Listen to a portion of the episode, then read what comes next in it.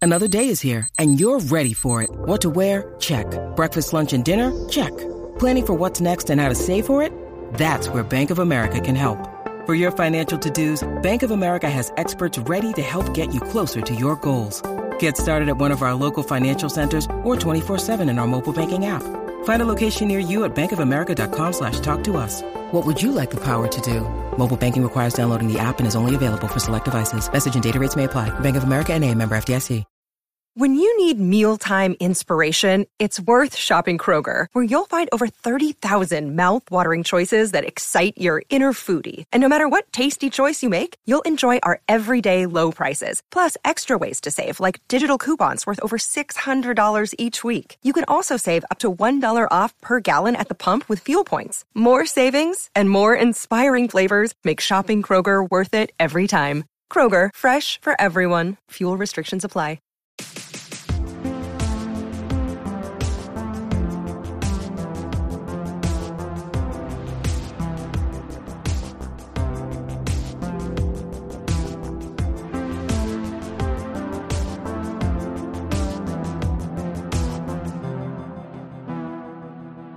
Well, hello there, and welcome to the Confused Breakfast. Do you remember the pure joy of a trip to the video rental store as a kid? It's hard to beat the ease of the modern era and streaming platforms where you don't even have to leave your couch. But there was something truly special about heading to Blockbuster, picking out a movie by hand, grabbing some Twinkies, and heading home to watch it. On this podcast, we revisit and dissect some of our favorite childhood movies from that magical era to see if they still move us the way they did as kids. I'm your host, Mike Schulte, joining me as always. Two dudes who know what a TV dinner feels like. Sean Pryor and AJ Venz, how the heck are you? Boy, do I. Welcome to the party, pal. Bachelor life, am I right? Batching it up. Yeah. I had lost my contact in my eye somewhere Inside of your during eyeball. your monologue, and I was really concerned I wasn't going to find it in time, but I did. And Great now, feeling, isn't it? now I know what Bruce Willis's feet felt like in this Did it? movie. Did it really just like? does it go back in Oh, behind yeah. your eyeball? it's like one of these things where it's like it slides over and it's just like sitting right over here. God damn it! It's uh, yeah, yeah, it sucks. I But- kind of like it. Sometimes it'll fold over on itself. yeah, it sucks. Fucking disgusting. TV dinners, Well, Hungry boys, man. on today's episode, we discuss the number 118 rated movie on IMDb, nominated for four Oscars and set in stone as 100% a Christmas movie by our smart, beautiful Patreon members last year in a vote. The first and subsequently highest ranked of the five total movies in this franchise. We're, of course, talking about 1988's Die Hard. Well, damn dang it. Ladies and gentlemen, it's time for another nostalgic journey to the past with the Confused Breakfast. Sit back, relax, and enjoy wherever you are in the world. Take it away, Gotta do boys. that. This episode is sponsored by America's number one meal kit, Every Plate. We're going to talk more about that later. And like we did mention there, that this was put to a vote. All the all the cool kids in the world have a debate about Die Hard. We even did that last year. Yeah. Some of us were like, "No, it's not a Christmas movie." Some were yes. So we put it to a vote. Mm. Seventy-three percent of the smartest people in the world, the members of our Patreon, patreon.com slash confused breakfast, voted and said yes. Die Hard is a Christmas movie, so that is canon around here. Yep. And that's the last we're going to talk about it at this point. That's It- the last we can argue about It it. is a Christmas movie, and the beauty of that is now we're doing it. Now we're reviewing this movie, whether it's whether you care or not. This movie's finally in the podcast. Yes. It was either going to be a Christmas movie to re- be reviewed re- at Christmas, or it's going to be not a Christmas movie and reviewed in July. Yeah, July, yeah, when the it came out. furthest away. yeah, exactly. So if you are new to the podcast, thanks for being here. We're going to review Die Hard scene by scene with a modern eye, but what we like to do first is we talk about it nostalgically. What our first thoughts were as children, what our nostalgic rating is was. Sean, let's start with you, man. What do you got to say about this? Uh, Um, I believe I first started watching this regularly on Christmas. I, um, I went to my stepmom's sister's house in Illinois for Christmas to see my dad, and uh, we would open presents there. And the kids, uh, my brother and I, and like my step cousin would just play video games down in the basement. We'd play Halo on the original Xbox and have a good time. And then Die Hard would just be on TV, and so we'd watch it. And uh, I like even back then, I remember just being like, "This is fucking awesome" because I was like all into Arnold movies and action and everything. I have to say that I really liked it. I'm gonna give it a seven point eight. 7.8 nostalgically for Sean. AJ, what about you, man? So like the first 25 minutes of this movie, never saw it. I didn't know how he I didn't know how he found himself in this conundrum. He was there. I was like, well, why doesn't he just walk out? he just he could just leave. I don't even know why he's sticking around. I had no idea. So what I did care about though was there was a video game of Die Hard. Oh, it I was a remember that. stand-up video game, and I like I don't even know if I don't I don't think I ever saw it for like a video game system, but I remember playing it at like random arcades or the- Maybe it was just arcade. they it, it might have been it was, or just a video game at the laundromat, you know, like which a oh, lot of us went to as we children. Well, we did because we there was video games at the laundromat. we didn't go there to do laundry. We just went there and we rode our bikes and we got 3D Doritos. Hey, quarters is quarters, man. We got full throttle energy drinks, and then we got or you know, and then we played friggin' Die Hard stand up video game at the laundromat. That's what I remember about this. And I, but I do really remember being kind of enthralled with a lot of the action scenes. I do remember, I don't remember a lot of the Christmas aesthetic to Yep, it. yep. We also had the Family Matters guy in there. So I was like, hey, cool. That's, that's dope. He's lovely. Uh, Dope. This, guys, this was super fun to me. And all those thoughts bring it to a nice solid eight. Nice solid eight for me. I, I definitely, I mean, you think about the movie cover of this, like that drew me in right away. Very iconic. Bruce Willis's face there, the building's blowing up. I remember always seeing it at Blockbuster, but being a young kid, I couldn't watch it until I think my cousin's parents bought it Ooh, on Oh, nice. VHS. Watched it, loved it. Action didn't really feel like an R-rated movie to me. It was like, oh yeah, well people die, who cares? Mm-hmm. You know, like. There's no boo. Well, there's a couple boobies, I guess, but Nice. but I was like, I don't know what those are. I don't like those. Not on TBS, there wasn't. Uh, No. uh, so I definitely liked it as a young kid. However, as I continued to get older, this dialogue of the Christmas thing popped in, which honestly kept me from watching it. Yeah. It was this weird thing where I maybe haven't seen this in 15 to 20 years on perfectly on purpose because I'm like, screw that. I'm not doing it. Um, so, so nostal- nostalgically, like I'm going to give it a 6.4. I think it was, it was okay, but it was never so important to me. You didn't want to watch it because it Yes. had Christmas ties? No, because everybody's like, it's a Christmas movie. oh, I was like, no, it's not. Screw you. and so know, you like- didn't want to like. I didn't wanna, have to like- watch it on Christmas. Is that what you're saying? Yes, Okay. correct. Which then I'm like, yeah, I'm just not going to watch it anymore. Yeah. Uh, we do have an executive producer on the show today. We got Starling. He says, I was introduced to John McClane in 2007 through a less common route. I started with Die Hard 4 in the theater, where Bruce Willis was definitely the star, but Jeepers Creepers Justin Long in the middle of his solid mid aughts run was part of the appeal. I haven't seen it since, so Die Hard 4 is a bit hazy, except for the iconic, though equally implausible and undeniably badass car flipping in the tunnel scene. I knew the gist of Die Hard 1 and that it took place in some building in LA. Maybe the building explodes, but somehow I had never seen this one. Maybe because I grew up in the Schwarzenegger household. Die Hard 0, True Lies 14. but about five years ago, I heard two guys argue whether Die Hard was in fact a Christmas movie. I didn't see how that was possible. Taking near taking place near Christmas does not make it a holiday movie. That goes for you too, Iron Man 3. I had to that's watch right. this movie to find out why it was not in my holiday rotation. And it didn't really stick with me. I must have gotten bored, zoned out. I just remembered that Carl Winslow was in it. Yep. And I didn't understand the dynamic between John McClane and his wife. Honestly, I barely remembered Hans Gruber, though I did not forget his coiffed hair.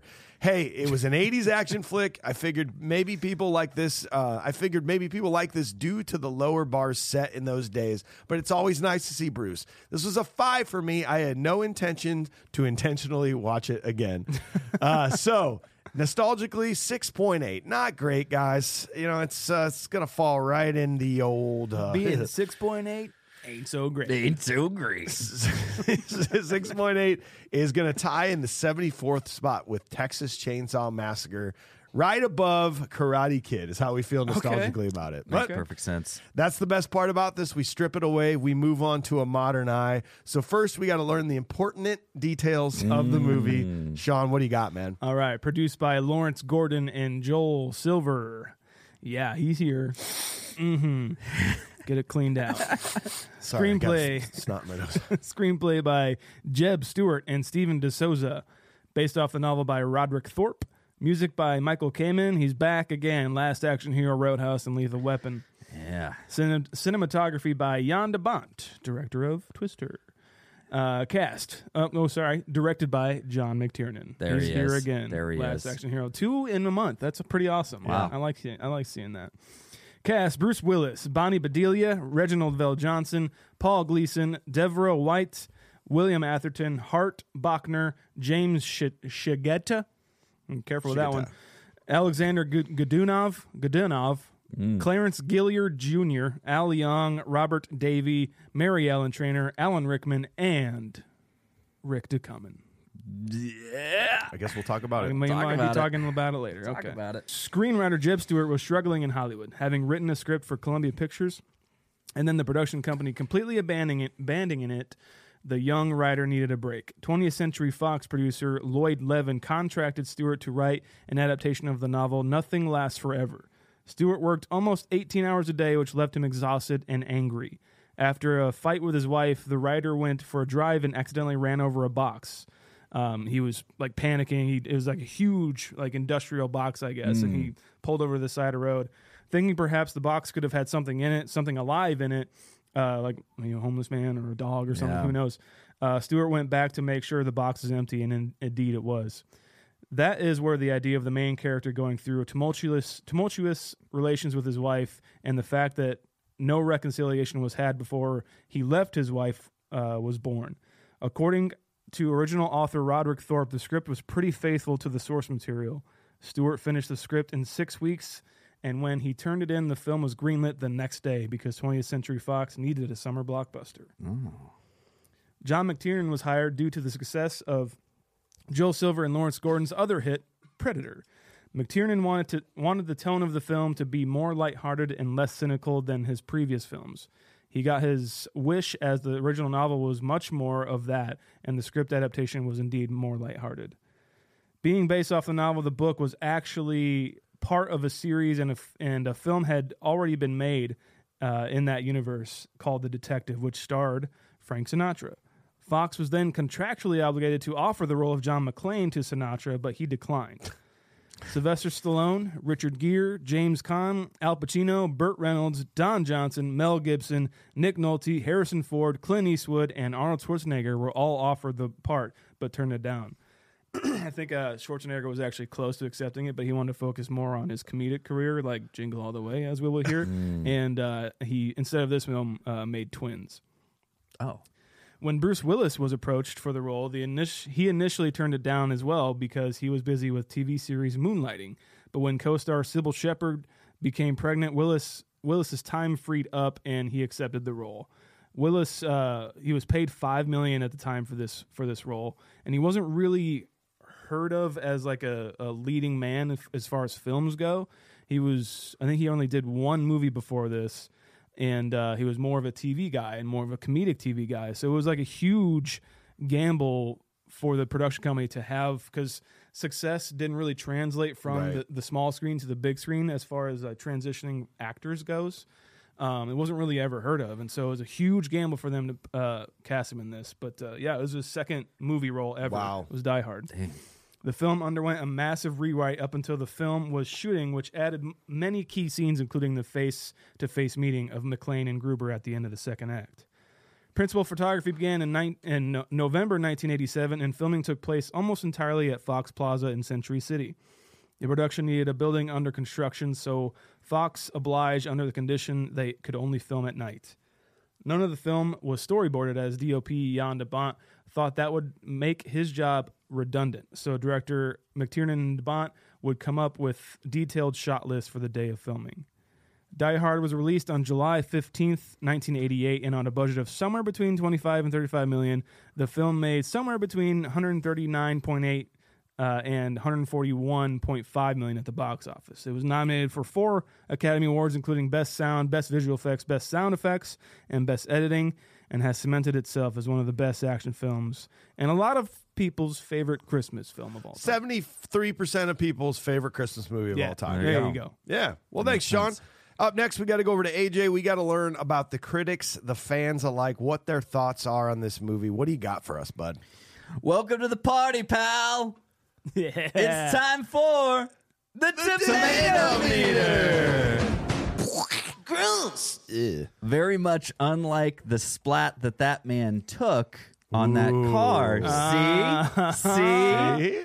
This is 94% certified fresh. 94. That's per the critics. And of any movie we have done, that is tied in the 18th spot with Speed. Wow. Per the critics. Ah. Okay. Is how they feel. That's a good double feature. yeah. I like that. oh, that's a great. That's a lot of action. A lot of That's a action. lot. That's a lot. Actually, I think Jan DePont directed that. Yeah. No, he said Bring my didn't- heart uh, down. I had uh, I had a note on that that apparently while making Die Hard, cinematographer Jan DeMont got trapped in an elevator, and that gave him the inspiration for the opening scene No of- shit. Of, Speed. That's Oh, awesome. no. Just throwing that out there. well, it, it could have been shorter. Um, Um, credit sequence. 90, 94% the audience are in full agreement at 94%. That's rare. It is very rare. Uh, doesn't happen all the time, but they agreed 100% that it's 94%.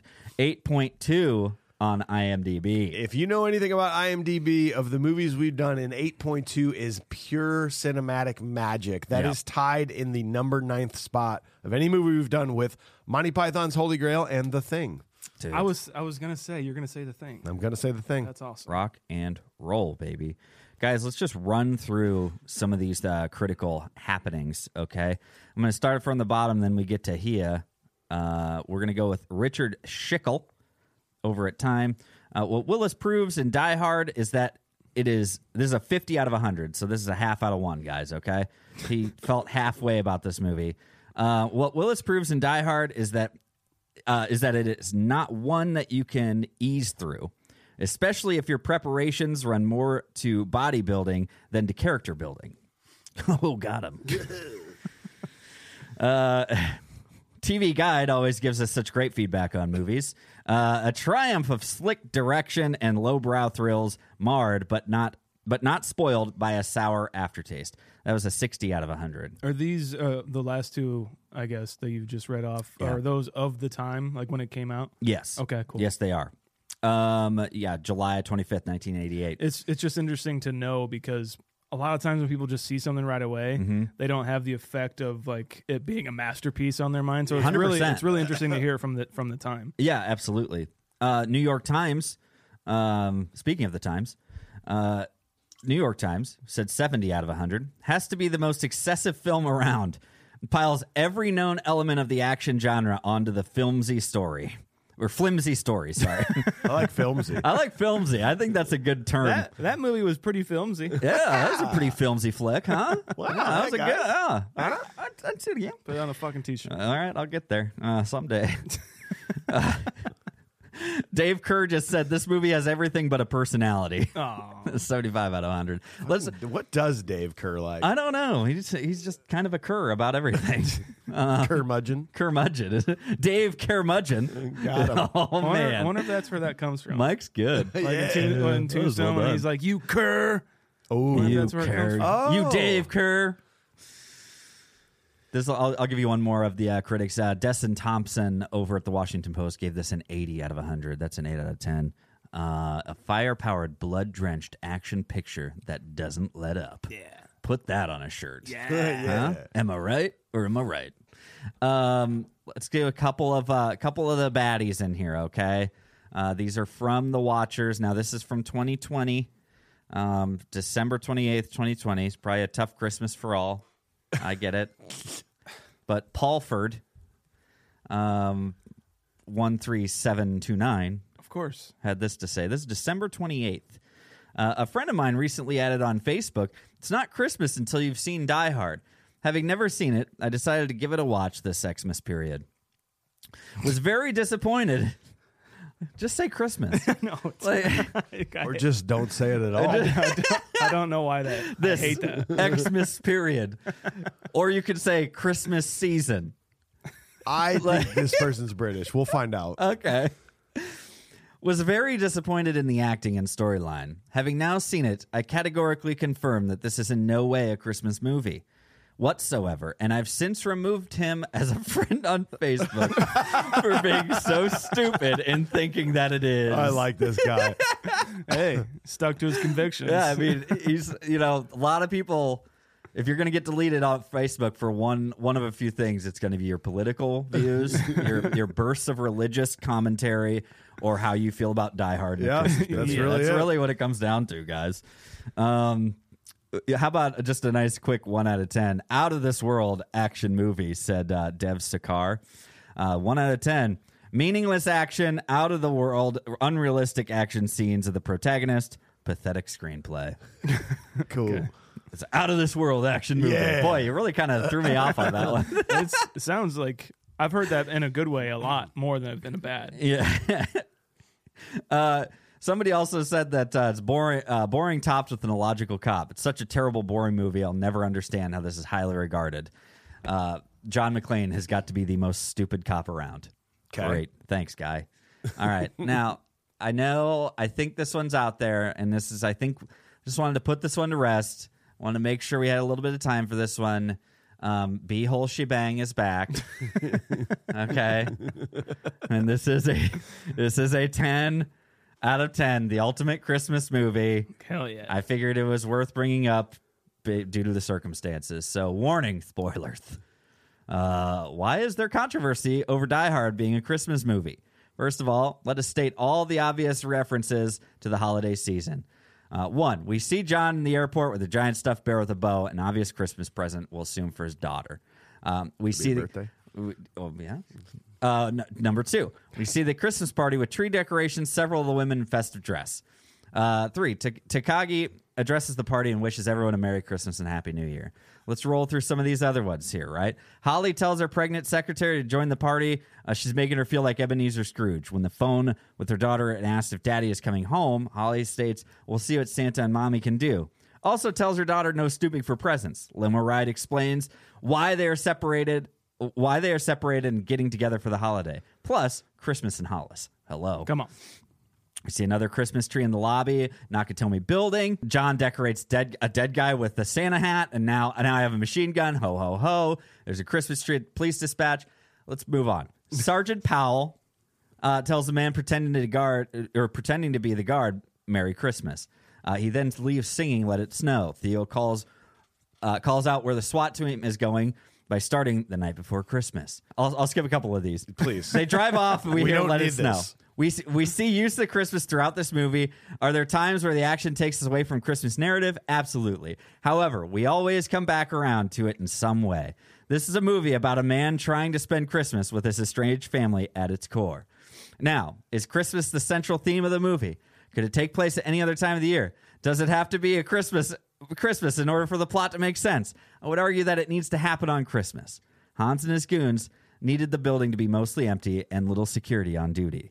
The Christmas party ass- assured that the building would be mostly empty. They needed hostages to pull off the heist. To me, it's always been a Christmas movie that can be enjoyed any time of year. Yippee ki mother effer. All right. Be whole shebang. Be whole shebang I agree with him. had.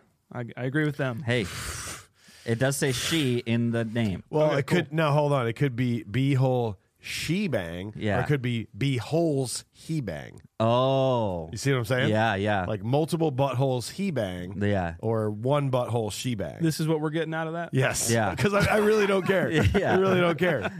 Mike's over it. I'm over it. We said we weren't going to talk about this. I had to bring it up. We're putting it to rest. We're putting it to rest by s- starting more controversy. Be whole shebang has the final word. Okay. Right. As far as I'm concerned. Look, be old shebang. I know it's on my Christmas list. huh? All right. Okay. So I got to tell you, Die Hard was released 35 years ago, and a lot has changed. One of the things that's changed the most is the price of food. It's so easy to feel these rising prices at any point of the year, but it seems to be exponentially worse around the holiday season. I'm so pumped to tell you a secret I've learned to save money while eating better than I ever have. The secret is today's incredible sponsor, Every Plate, America's best meal kit. I had a major problem in 2023 that I'm working on correcting. I got addicted to getting delivery to my house. 40 bucks here for lunch while I was home, 50 bucks there for dinner after the baby wiped my wife and I out oh, for, you know, no energy to cook. Let's just order. You've been there. All of a sudden, you're hemorrhaging money without even realizing it. Every plate is 50% cheaper than your average fast ca- casual meal. They're the easiest way to eat affordably. As fast as that money left your account for delivery, it will start saving up in your account when you switch to every plate. I also had a period where I tried going to the grocery store and buying everything myself. It was terrible. I wasted so much time driving there, walking around, finding what I need. I always bought more than I needed, and much of it went to waste when it got home. Every plate fixed that too by showing up right to my door with my pre selected meals, pre portion ingredients, eliminating wasted food, saving valuable time and money. Every plate provides plenty of delicious variety, so you'll never get stuck in a cooking rut. You get to choose from 26 tasty, affordable recipes that change every single week. It's easy to find something flavorful and satisfying to every meal of the day. Last week, I made pork sausage and white sauce flatbreads. Oh yeah. I don't understand how I did it, but it was probably one of the best flatbread pizzas I've ever tasted in my entire life. And I freaking made it. Jeez. I made it from scratch. And then last night I made chickpea rice bowl, um, spicy like uh, a rice bowl with chickpeas and tomato cucumber. It had a creamy lemon sauce with feta on it. It was Mm. Oh, like yeah. I'm eating healthy here, like delicious meal eating healthy. It- it's incredible. Which option are you doing? Are you doing the I just carnivore? I pick I pick from uh, everything. oh okay nice. You just yeah, you just you just I just get in there and I'm like, oh, that I want a little meat on that one. I little I want a little healthy one on that one. Nice. It's freaking awesome. Uh, you'll be the hero of your household just like just like me by not only saving money, cooking incredible meals. I was skeptical until I tried it, and now I'm going on three straight months of three every plate meals getting delivered to my house. No plan on stopping. It we are we made our budget for next year, like just personal budget, and like I know exactly what I'm going to spend on meals every week now because I got every plate. Nice. Um, so get a meal for one forty nine plus one dollar steaks for life by going to everyplate.com slash podcast, entering code 49confused. Subscription must be active to qualify and redeem the $1 steak. Again, meals for 149 per meal plus $1 steaks for life. Everyplate.com slash podcast, entering code 49confused. Subscription must be active to qualify. Redeem that $1 steak. You got to do it, guys. That's a $110 value thanks to our friends at Everyplate.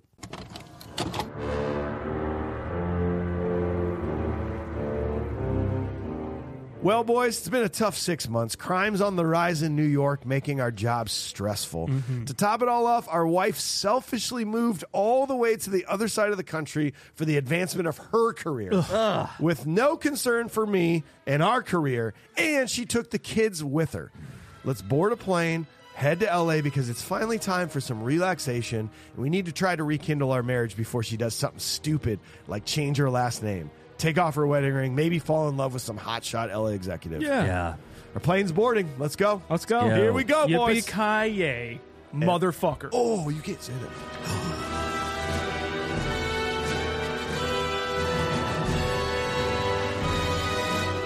All right, so scene one. John McClane arrives in Los Angeles to attempt to reconcile with his estranged wife, Holly. He goes to Nakatomi Plaza where Holly is attending a work holiday party. Holiday, Holly greets him and is called away from the party while McClane refreshes himself from the flight. As the party continues, terrorists led by Hans Gruber arrive, take over the building, and hold the partygoers as hostages. McClane is able to disappear unnoticed into the building's maintenance areas. Have you guys tried this trick?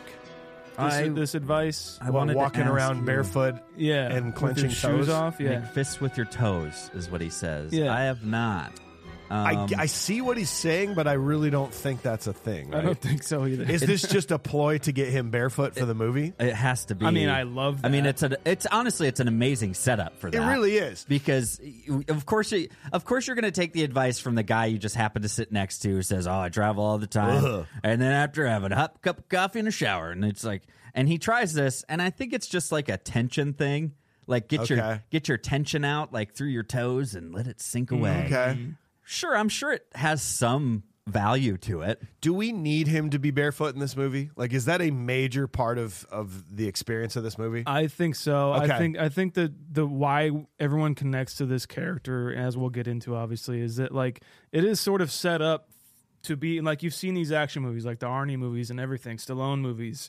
Um, they're unbeatable bastards. You know, they're they're going to win in the end. You, it, it's inevitable because there is four or five movies in the fucking series already. Yeah. You know, and then at this point, you see this character who is who you presume to be that way. Like he walks into the airport, and a, the woman looks at him like, "Oh, fuck yeah!" Like, Okay. Yeah, they're all always attractive in these movies as well. Mm-hmm. I think this completely humanizes uh, an action character, which why I think everyone kind of loves Yeah. John McClane is because he is not a professional. He's just a New York cop. Yeah, you know? you're right, And you're so, right. like to see him, we don't even know fallible- if he's a good cop. you- like, well, and like it, it, ju- it makes It's it true. It makes it dangerous because you're like, I don't know if he will get out of this. and like, but like you know, all of his like kind of guerrilla, guerrilla warfare tactics Yep. are just like him thinking on the fly. You know, it helps strip away like you're talking about that in, that invincibility factor and really takes him back because he's quite literally like stripped down to almost nothing Yeah. you know and i think it Okay, adds a okay. vulnerability to the character that you really you need in this movie Yeah. you know so okay, so really, whether or not that works or not, this is this is your easiest way to get him uncomfortable and his shoes Yeah. off in the movie. he needs a place to change Yeah. he he technically wasn't even really supposed to be at this christmas party it, it sounds like It sounded like he invited him directly, kind of. Yeah. like he sent for the limo. like Like the boss Ta- did. takagi did Takagi seems like a great fucking. He boss. does. He's a he's my huggable face. Uh, no, you got one. I have a Cool. huggable face, and it is In the Takagi. Christmas season, we don't punch faces. We Yeah, just we- pretty much. okay, we just do. hu- Okay, Yeah. I like that. I mean, And I'm, I- am I gonna mean, be punching I've her got face a later. punchable no, face. No, no, no. Uh, no, no, no, no. It's Christmas season. I Um, thought I wrote a huggable face down. He might be it. Takagi is definitely like the hug- like that guy. He seems like a great boss. We don't know what he's doing though, because this there's some very seedy underlying thing. Like this is not your average company. No, For the the, the fact that they have that vault on site and all this stuff in there, like we don't know what this company's actually doing. Yeah, it's true. He may be a terrible, terrible bad guy. That may very well be, but in like, uh, I just fill the blanks in my, Yeah, my own correct. self. You Right. know, uh, I think he might be like partnered with someone who is like Ah. that, and so I'm like, maybe he doesn't really even know. He actually doesn't know the codes that or uh, that Hans is trying to get from him or Yeah, whatever. You know, like the- maybe. the, passwords or whatever he's trying Yeah. to get. Maybe. Yeah. But I like to think that because I like Uh, him. because I like you him a know. lot too. It is sad when he goes. Yeah. Yeah. I, yeah, I think so. I and I also I, I want to make it kind of clear too. You were talking about he had really more of a TV career before this. Bruce Willis did, and and really he had more of a hot heartthrob vibe than anything. Like I know he, I'm pretty sure between uh, whatever his last movie or his first movie was, like he probably added a little bit of muscle, you know, because he's going to be in the Mm-hmm. tank top and everything. But he was really more of like that heartthrob kind of a guy, like on TV and stuff. And it's it's kind of a nice nod of him getting off of the plane while he's getting stewardess. off, and the stewardess is like, "Oh, This is Yeah. very long look. yeah, oh yes." Well, he's got that fucking smirk, man. I know. He's got that Bruce Willis like charming smirk. I. I that's me doing it. yep, that's yeah, that's nailed it, dude.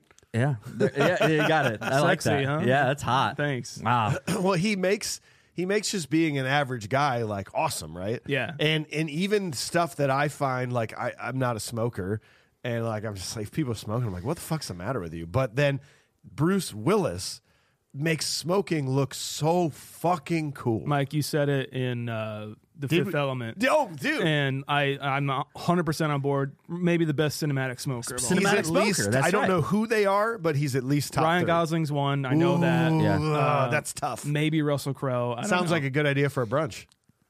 Boom. The best smokers, best on-screen I smokers. think Roll that that sounds content, great. baby. Roll that content. No, he uh, nobody smokes better than Bruce. i- really, at this point, in my opinion. I think a big big part of that is how well he can talk with a cigarette. Yep. Yeah. Ryan Dude, you're Gosling's the so same right. way, and it's just like it's just gotta.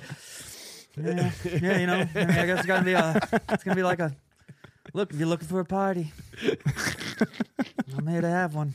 It's like, And, like, it's like he because- can say anything. it's Because just the like he's smoke got that is- like dancing cigarette in his And mouth. because the smoke is like getting in his eye, he's got that natural, like charming squint too. Like, well, yeah. Uh, well, just it's so good. It's better than being caught with your pants down, right? it's like, Yeah, I guess. oh, okay, I'm a bare- barefoot, huh? a prop. I got to go for it because it was the only one I could think from this. I'm sure there's better ones, but uh, I want the the teddy bear oh, okay. because I want to give it to Willa. But also, did you did you realize where else that teddy bear came from? It Uh-uh. was in another fantastic movie of the era. It was the same teddy bear um, that Jack Ryan had in The Hunt for Red October. Oh, Uh, Really? Alec Baldwin's character in The Hunt for Red October. Two years later, No kidding. he's got a, a bear on an airplane. It No was the shit. exact same teddy bear. Just like they, another- they they used the same prop. I think it's another John McTiernan movie too. Right? It might. There you go. Yeah. So so I, I not only want it just just for Willa to have because it's a cool bear, but also the it's been in two movies. I like that. Hell Yeah. yeah. I dig that. I want the original. I have a machine gun now. Ho ho ho Oh, sweatshirt. Ooh, That's good. Yeah, I want that one that that'd he's be wearing. tight. That's that's really well done. Um, I want the um, I want the sign that Argyle is holding. It says Jay McLean. Nice. Just right there. Just uh, just put it up right behind me because I do have a little bit of a problem with like his last name that it's Mick Clane.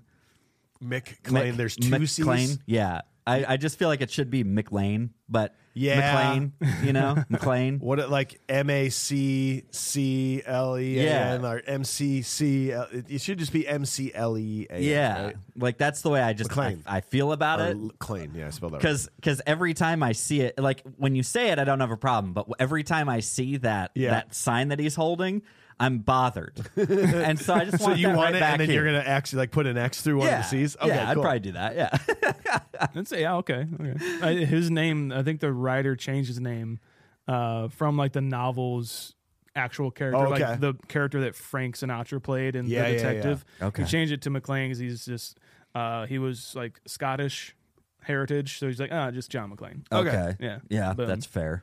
How about uh we talk about it a lot, man, but when you talk about holiday Christmas parties in the 80s.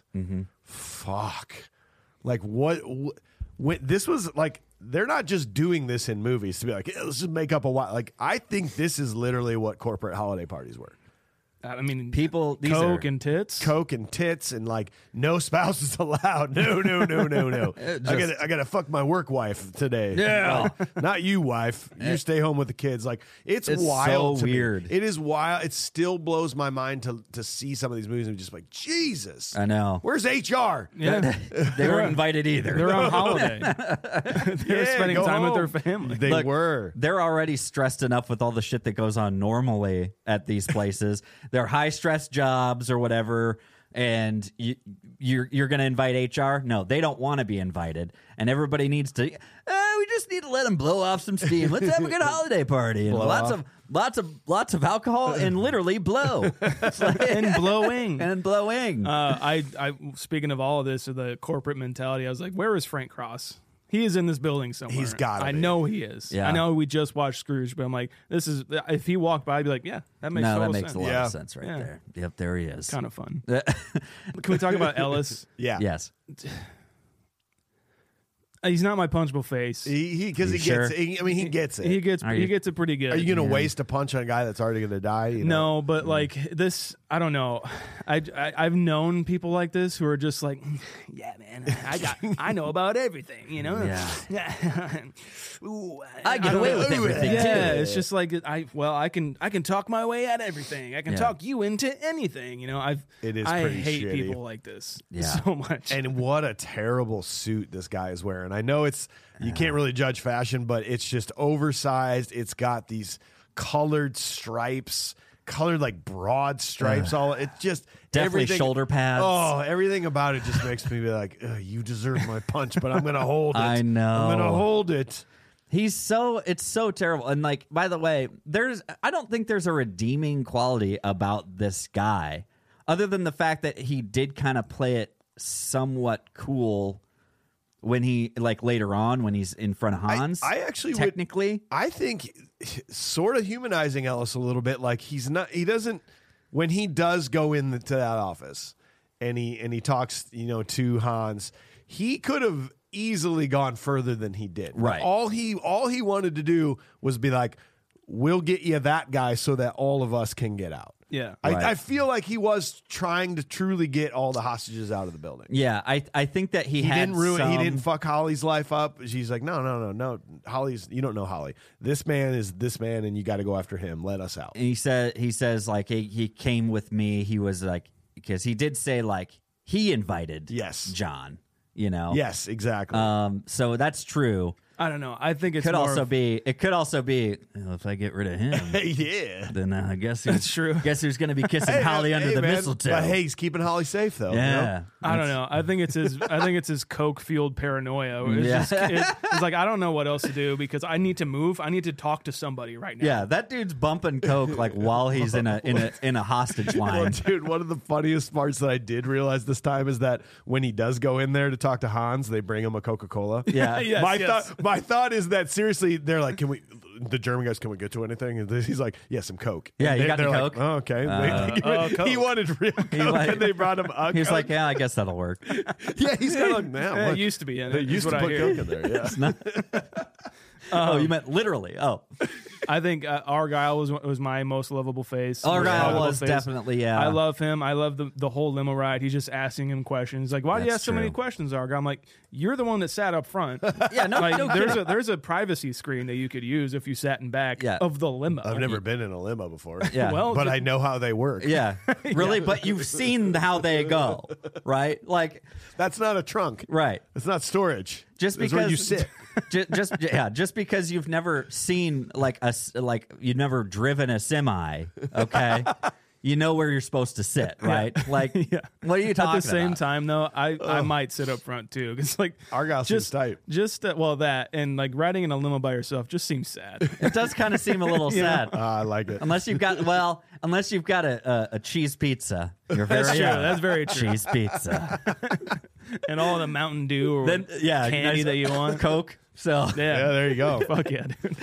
I love how he's like rattling off everything. He's like, this thing's got everything, man. It's got C- CD player, C- CB, VHS, like everything in this. Oh, surround sound. And you're just like talking about how at a VHS player back Yeah. there's wow, dude. Yeah, true. Wow.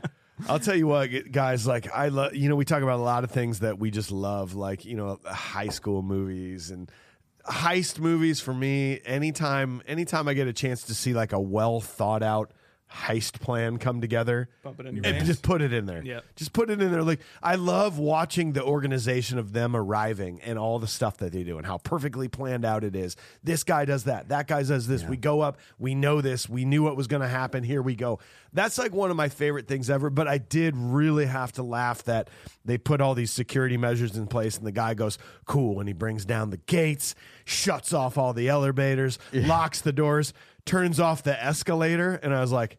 You know they can still walk on that. he just turned him into he stairs. just he just turned the escalator into It just stairs. made it a little less inconvenient. Can you That's all. imagine? Can you imagine like like all the hostages are finally like running out and they're upstairs and they're like, "Go the escalator! Huh, Wait, it's out of order. Wait, it's out of." They, shut turned- it down. they Dang it! I laughed. Now what do we do? They, they they wasted a shot. I'm like, look, the elevators have turned or the escalators have turned off. I was like, so They stay on it for a second. It's like, wait, hmm. wait, and then somebody. so you've got all the hostages, and they all just like run into each other, and somebody's like, "No!" I fucking love that stuff. You so lost much. Frank? Yeah, he's, He's escalator gone. got him. He's in the middle of the escalator. We don't know No. what to do. He's stuck. He's like down there and stuck. He's like, "Oh God!" Oh yeah, that made me laugh. I want to quite talk. a bit. Yeah. I want to talk about uh, Alan Rickman as Hans Gruber in this because I, uh, especially on this watch, I noticed a lot more from him, uh, just because his like physical acting is just like As soon as he walks in, it's like the group, and then he kind of rushes ahead of everyone, establishing dominance, establishing to the audience that Right. he's like the bad guy, you know.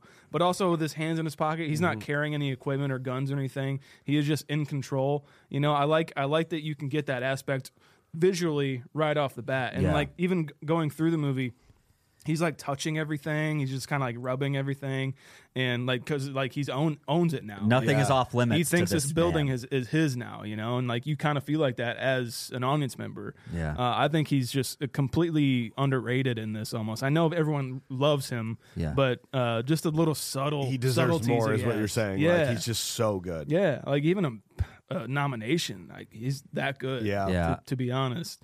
Well, and a little bit of like some of the great background of this is that he was a stage actor. Yeah. Yeah. I mean, I think they offered him this movie, or he he found out about it, like two days when he got to like L.A. He's Eh, like 42. At the yeah, time. Mm-hmm. and and he was a stage actor, a very very prompt, like good stage actor. They s- the I I don't uh, it was either Tiernan or one of the producers, and they saw him in a play, and he was kind of playing a villainous person, and they said we want him for Mm. this role. Um, and there I think there were other people like up for it and whatnot, but really his it's his first soiree Yeah. into film Wild. and I think it I think it lended a lot to his character of you have to I, I really think in film and, and especially on stage, when you're on stage, you have to be even though you're doing a subtle role or subtle movements, you have to be doing something a little bit over the top and exaggerated, right? Yeah. And I think when you have Hans Gruber as a villain, like you're saying, he's a very like relaxed and you know he's in control. I think you have to be you have to be able to play up those subtleties like a stage actor would sure. to really kind of help get it across to the audience. And I think it lended so well to it, especially later on when we kind of get the meetup between Oh, God, yeah, I can't wait between to talk about him. that. I can't wait to talk about it, but um, th- those are all the small little things and his facial expressions and although they're very subtle, he probably had to elevate that and exaggerate it just a little bit Yeah. to make sure it came across the right way. Especially like I love what you're saying because it's even on camera, like those little subtle things of him just touching something are like enunciating to an audience if you were doing it live. That's Yeah. basically what he's doing on screen. Right. He's creating a character visually rather than telling the audience how he feels, you know. Wow. And speaking on top of that too, I really like how John McTiernan tells us the story of John McClane and um, his wife uh, Holly. Holly they're like he kind of explains visually what's going on between them. He doesn't tell the audi- audience until like obviously they start arguing when they get together, but before they're together, he like goes to the key thing and he like he realizes she changed her name and uh, him just talking to Argyle in the in the limo. It, I don't know. I I love that aspect about it just being like okay, well there's something up between him and his wife. There's some tumultuous relationship going on and uh, you feel for that. Obviously, it's a human thing. You want him to get you want the good guy to get the girl, you Right. know. Um, I just love how he tells it uh, visually instead of just kind of like, yeah, well, my wife, you know, it d- doesn't go through a whole backstory. This is Yeah. exactly what happened. It's just this, Yeah. you know. I love that. Yeah, and and by the way, you got to realize how long some of these credits are still going on for throughout the beginning of this movie. It's kind of crazy. Like we get you get Bruce Willis and you get like Die Hard right away. Then they get some of the supporting cast, and I'm pretty sure. I, I'm pretty sure that there are still some credits being told when they pull up to that building. So what you're telling me is that you can actually, as a movie maker, that you can actually begin the movie while doing credits. Right. Oh, so you don't need a four minute long scene of nothing happens. Let me just show you all the things you don't care about. Right. Okay, now we can start the movie. You got it. Wow. Yeah, you can do it. Listen And up out there, you kids. You kids. Jan Jan de Bont, who- who was on set, All you young filmmakers out He didn't there. listen up. no, he didn't. He's like, no, this will be awesome. They're going to love this. You're gonna love this. Oh my god, they're gonna love this whole thing. You're gonna if you love Die Hard, you're gonna love Speed. I like uh, the hockey push, hockey puck flashbang Yeah, that he he just slides it slides it across the thing. I'm like hockey puck flashbang sounds like a fucking badass band name. Uh, that would definitely, or maybe an album name. yeah, for like, yeah, yeah, yeah, Oh, I Yeah, like that. a lot. Cool. I uh now now I want to change my prop. Dang Nope, it. can't have it. All right, fine. Hey, Hey, it's Kaylee Cuoco for Priceline. Ready to go to your happy place for a happy price? Well, why didn't you say so? Just download the Priceline app right now and save up to 60% on hotels. So, whether it's Cousin Kevin's Kazoo concert in Kansas City, go Kevin, or Becky's Bachelorette Bash in Bermuda, you never have to miss a trip ever again. So, download the Priceline app today. Your savings are waiting. Go to your happy place for a happy price. Go to your happy price, Priceline. Let's move on to scene two, boys. So McLean witnesses uh, Gruber. I keep every time I see Gruber. McGruber? I- every time I see Gruber, I want to say McGruber because I'm saying McLean McLean and Gruber. witnesses Gruber murder Takagi. I wonder if that's where they got It it. has it- to be. I want it to be that so bad. and tries to alert the police by setting off a fire alarm. A henchman finds McLean, but McLean kills him, takes his radio and weapons. McLean makes it to the roof, tries to call the LAPD. More of the terrorists confront him, forcing John to hide in the ductwork system. Boys, can we mention that Huey Lewis is in this movie? Huey Lewis? The- Oh, dude. he's the, is he the front desk? No, guy? he's not. But listen, One of 'em who- they both look the no. same. The guy at the front desk, the guy that takes over as the security guard. I, like I had to search because I swore that was Huey You Lewis. swore it was him. It's not, but think Ah. about Huey Lewis was in Back to the Future a few years before this. It doesn't seem unreasonable that he would be in there, but this guy was Dennis Hayden. He was in some TV shows. He was in a few other movies like Another 48 Hours, Action Jackson. Not too well known, but my God, if you look at these guys side by side, they are identical. Just I mean, spot they on. are spot on doppelgangers. Oh my God. I think for a long time there was an internet myth that that was That it Huey was Lewis. him? really? I mean, and then Huey Lewis himself acknowledged it. At, you know, as a popular rumor, he did a guest appearance on the Cleveland show. The episode was called "Die Semi Hard," which was a loving tribute to Die Hard. In the episode itself, Lewis voices a parody of Eddie, literally credited as "guy who looks like Huey Lewis." so I don't know. I, I think I think maybe for many out there that thinks it is Hue- Huey Lewis, it's not. But my God, look at him. He's not. next In, time. he's not in movies that he doesn't do the theme song for. Okay, there you go. It's the it's the power of Christmas. Or something like it would be. You know, It would be. Now all I can think about is is is die semi hard and the people who were making out and trying to bang in the thing and, and like if they got killed, that guy died semi hard. Yeah. Yeah, maybe more. that poor bastard. Poor son of a gun. um, by the way, when they do come in, they start taking hostages. So we do realize that um, uh, Holly's secretary is pregnant, right? we realize this. Yeah. And I mean, she's like pretty far along.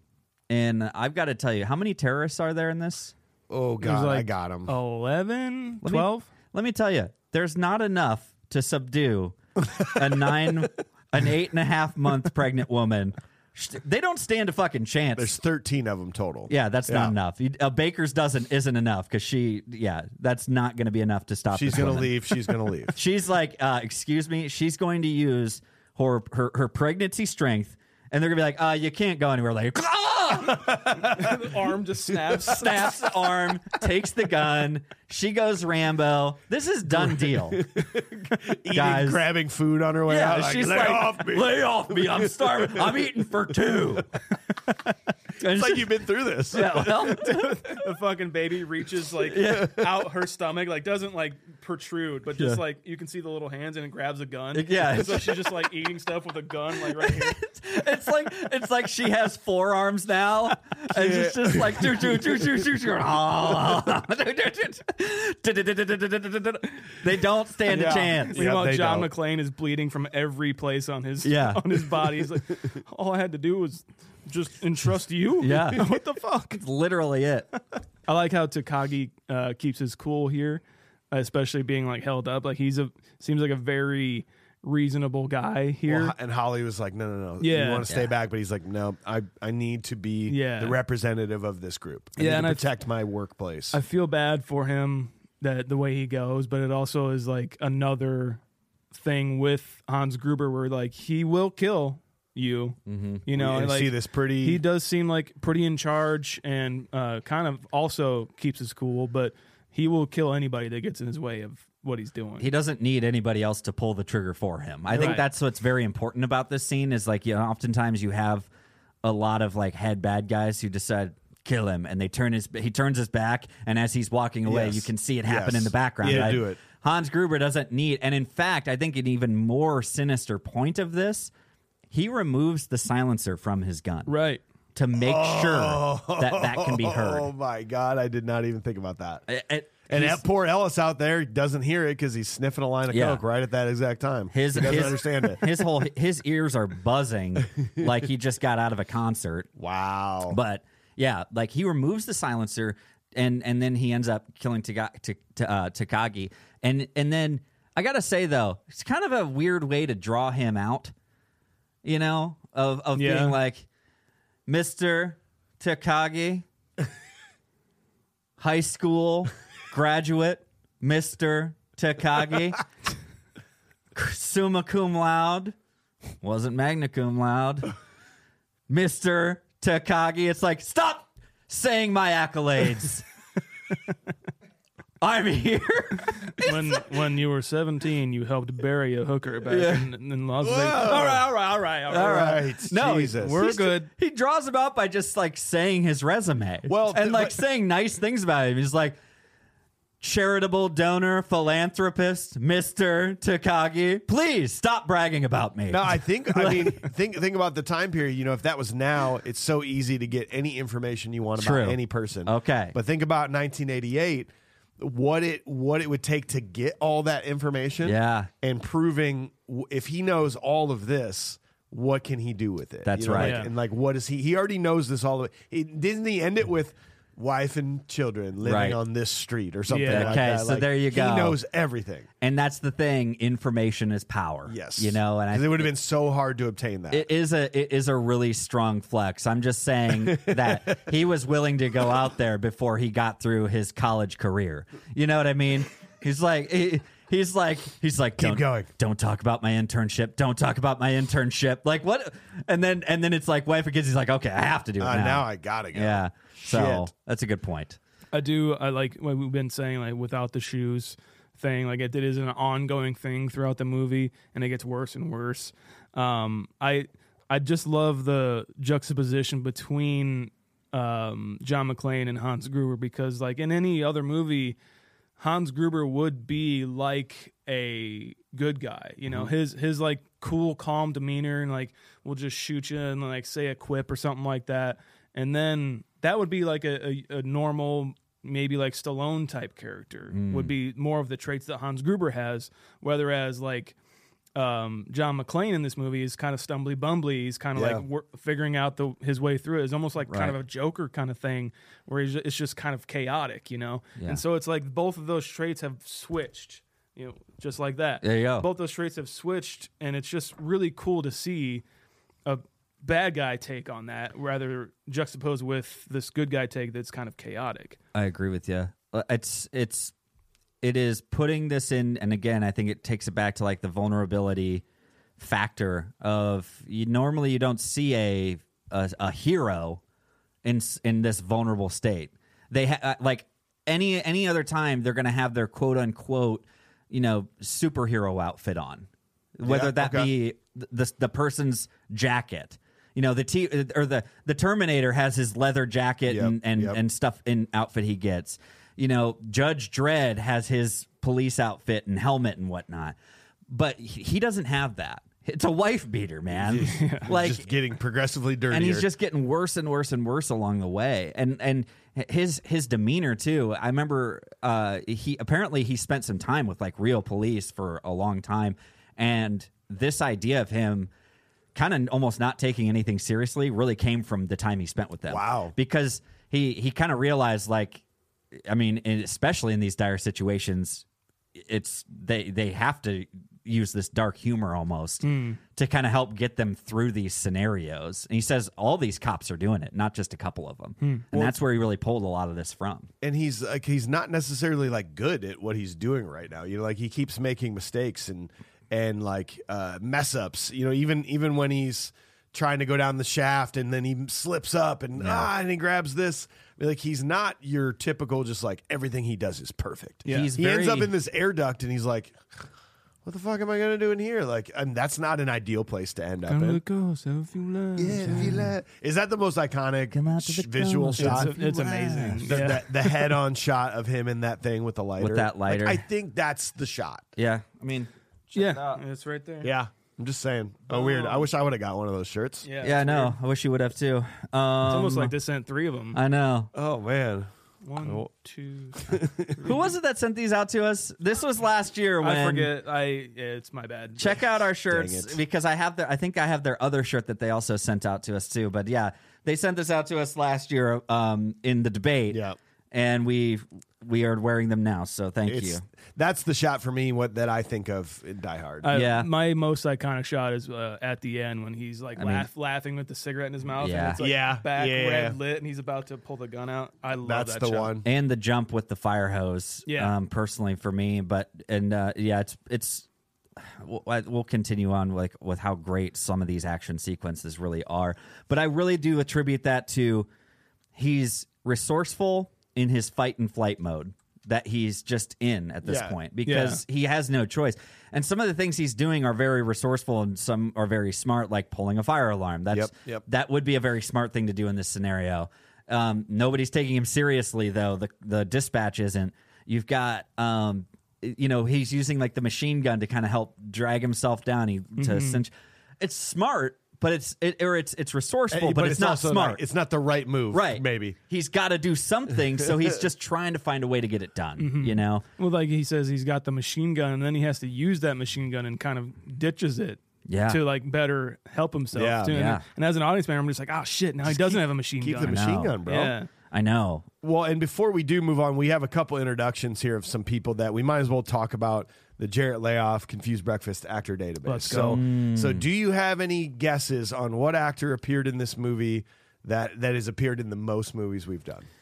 I know Mary Ellen Trainer's up there. We keep talking about her. She Mary get- Ellen Trainer, this is her sixth movie that Wow. we have done. That is very high on the list. is that the one? It's not the one. Okay, Rick Well, DeCummins? It's Rick DeCummins, Rick right? DeCummins, this is now his seventh, movie, guys. Yeah, bud. Let's go. Let's A- And, go. again, they're they're all small roles, but I mean, like, think about this. He's been in Spaceballs, The Burbs was a big role, Encino Yeah. Man small, Groundhog Day small, Blank Check big, Last Action Hero was a little small. This was a very if you blink, you almost Yeah. miss him Yeah. in He this has movie. maybe three lines. but he is and now officially in the route, the Mount Rushmore of, of actors that we've done. Fuck yeah. I love that so much. I love Rick DeCummins, and I don't I like. Ev- we say they're small roles. correct, Everything correct. he does, though, elevates that moment in that movie. Yes, and it's it's a hands down statement. it's just him, man. It's him being. It's Rick being Rick. Yep. Uh, that there's one sneaky one that sneaks up with five movie. This is the fifth one they've been in. Al Leong. Al Leong. Al Fuck Leong. Al Leong is sneaking up. So any '80s movie we do, he's like, "Yeah, I'm in it."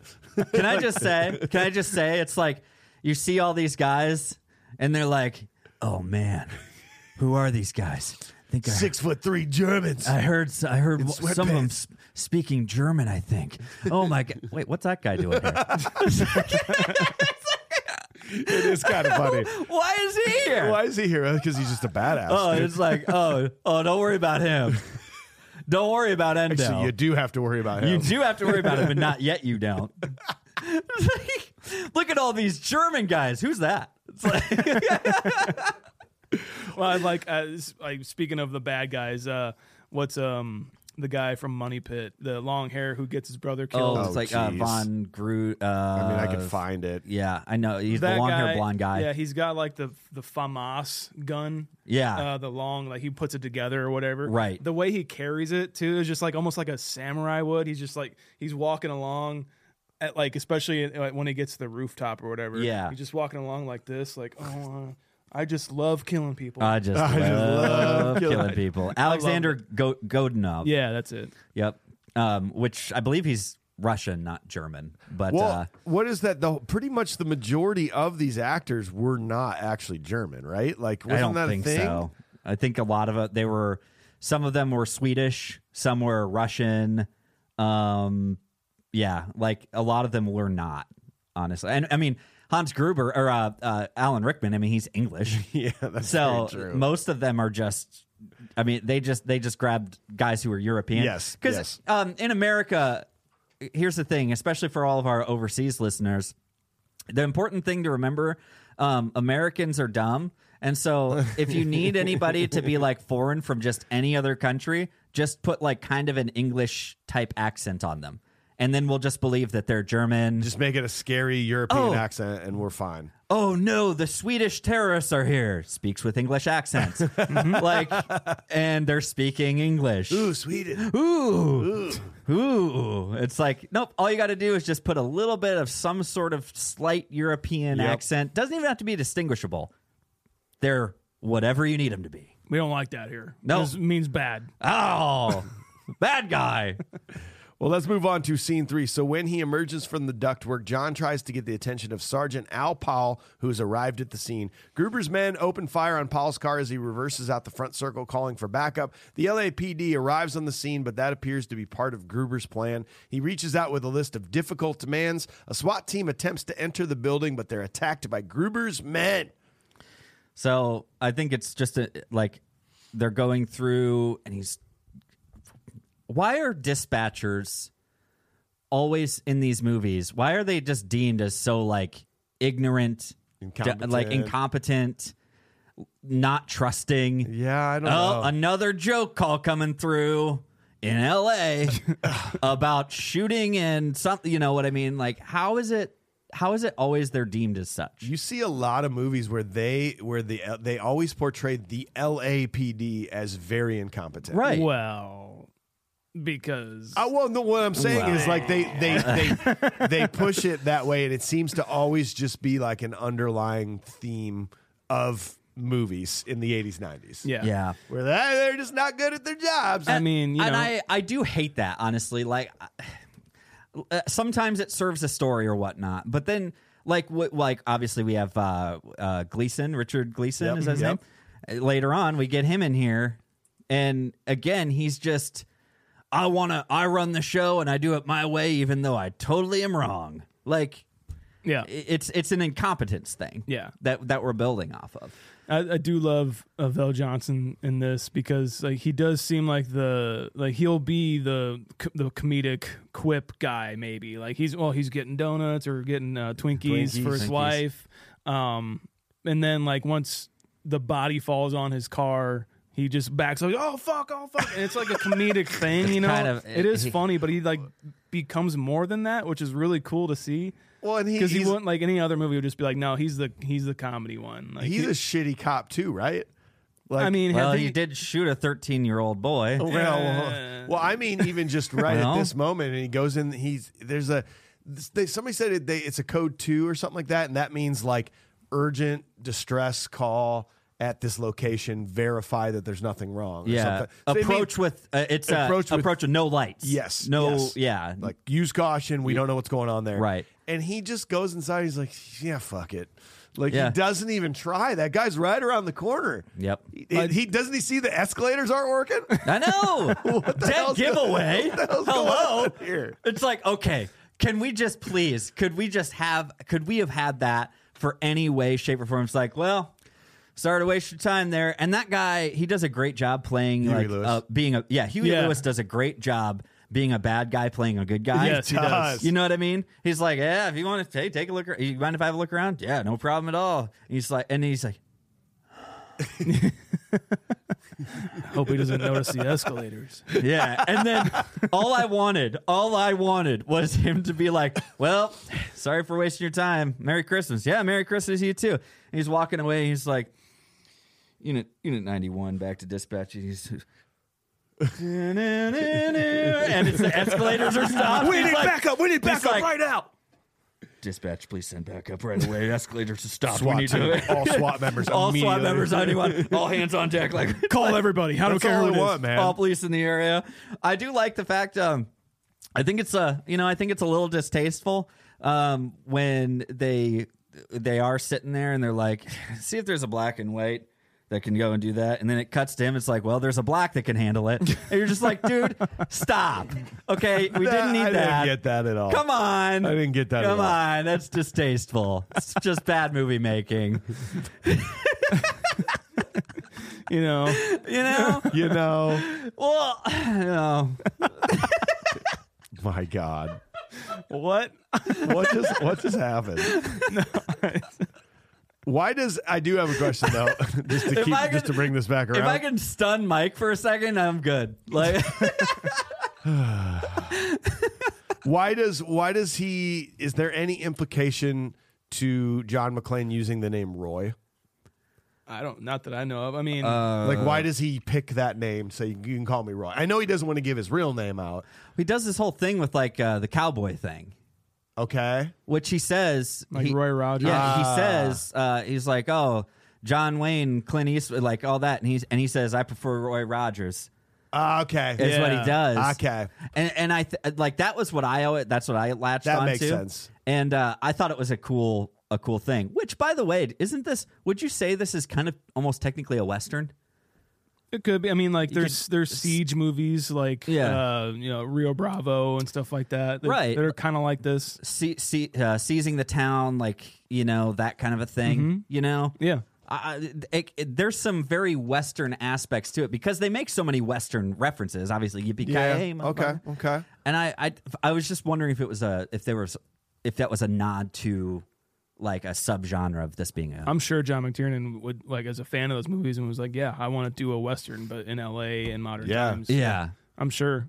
yeah Yeah. cool. What would your what would your fake name be if if you had to if you had to be John McClane and you had to give out a fake name real quick Uh, for just one name? Reynolds Rutabaga. Yeah. Every time. I mean, I what what you want from me? I don't No, know. no. I It's had it just very ready. To, I quick had that it you ready to figured- go. that you was know, that- Figure that out pretty can quick. we move on? That was Yeah. that was Okay. rock solid. Thanks. Um, mine would be Girth Brooks I'm just gonna be Tucker. Tucker. Uh, just Tucker. I've always wanted to be called Girth Broke. Tucker. Girth Brooks. Where are the bodies, Girth? yeah, where are they at, Girth? Um, so I love the the violence in this movie. Like the, all the bullet hits, like Dude. on people, look fucking amazing. I, John McTiernan is a great like capturer of squibs in movies, and I love that about his movies. Or just they. Like they just look so good. They look so cinematic and fun, you know. Yeah. Like uh, you know, Tarantino would do in Kill Bill, blood spraying everywhere. I just Right, I right. love that in movies so much, and he does it so good. Yeah. here. the like take it back to like Takagi. I think that's an uh, an amazing way to film a death like Yeah. that from the outside, and then it just it hits that window. Um, I think it's all really well done. Anytime you do see somebody like taking a hit, like it it looks fantastic. Nothing nothing looks dumb in this. Like uh, I being agree. what, twenty five years later or whatever, it's like or thirty five years later, it's like everything looks great. Yeah. Everything looks great. Nothing pulls you out of it. Nothing goes, ah, it's Yeah. an old movie. I forgot about that. You're you're yeah you're you're right because that those are things that I don't look for, but if it happens, then it hurt. It, yeah, like, oh yeah, you're hurts. not trying to find it, but Yeah. Oh. when you really see it, you're like, Jesus. Yeah. Uh, like it like a like a bad um head decapitation or like Yes. a, a foot stomp or Yes. something. It's like okay, that was all rubber, but The the one thing that blew me away on this rewatch was like truly how goofy funny parts of this movie Mm-hmm. were. And I, I don't remember thinking that way in the past, where there's all these just little things that you're like, why is that even in there? But it adds to it. Like, did you notice when the when the police show up, and and the guy runs past the bush and goes, "Ow!" yeah, yes, yeah. Like, what what the fuck is that? Oh jeez. Oh, Jesus, It's like a rose bush. Bleeding? I've got to I got to go back to the infirmary. dude, dude, like you don't need that. Even even Al Leong grabbing the candy. yeah. Yes. You don't need that. The uh the William Atherton. Tell me you got that. Or, Yes. E- eat your heart out, Channel Five. I, I, I laugh so hard when he's in the studio. Yes. he's like, give us a break, Thornburn. Eat it, Harvey. Dude, Eat it, Harvey. that whole you don't need any of that newsroom stuff, but yet No. you do when the hell the the guy doing the terrorist hostage book. And he goes, uh, yeah, also Yeah. known as the Helsinki syndrome. Helsinki being Helsinki, Sweden. They're like, He's- Finland. And he just goes, and he re- and he goes, and then resettles himself. I, like you don't need any of that, but like it for me, it was one of my favorite parts of this whole movie. All these just little weird things that they added in it. Apparently, from what, uh, the reading, it was like McTiernan injected a lot of that, or like wanted a lot Really? of that to happen. Was like he just didn't want to have like this. He had changed he changed it from terrorists to like just uh, them being Yeah. robbers, pretty much.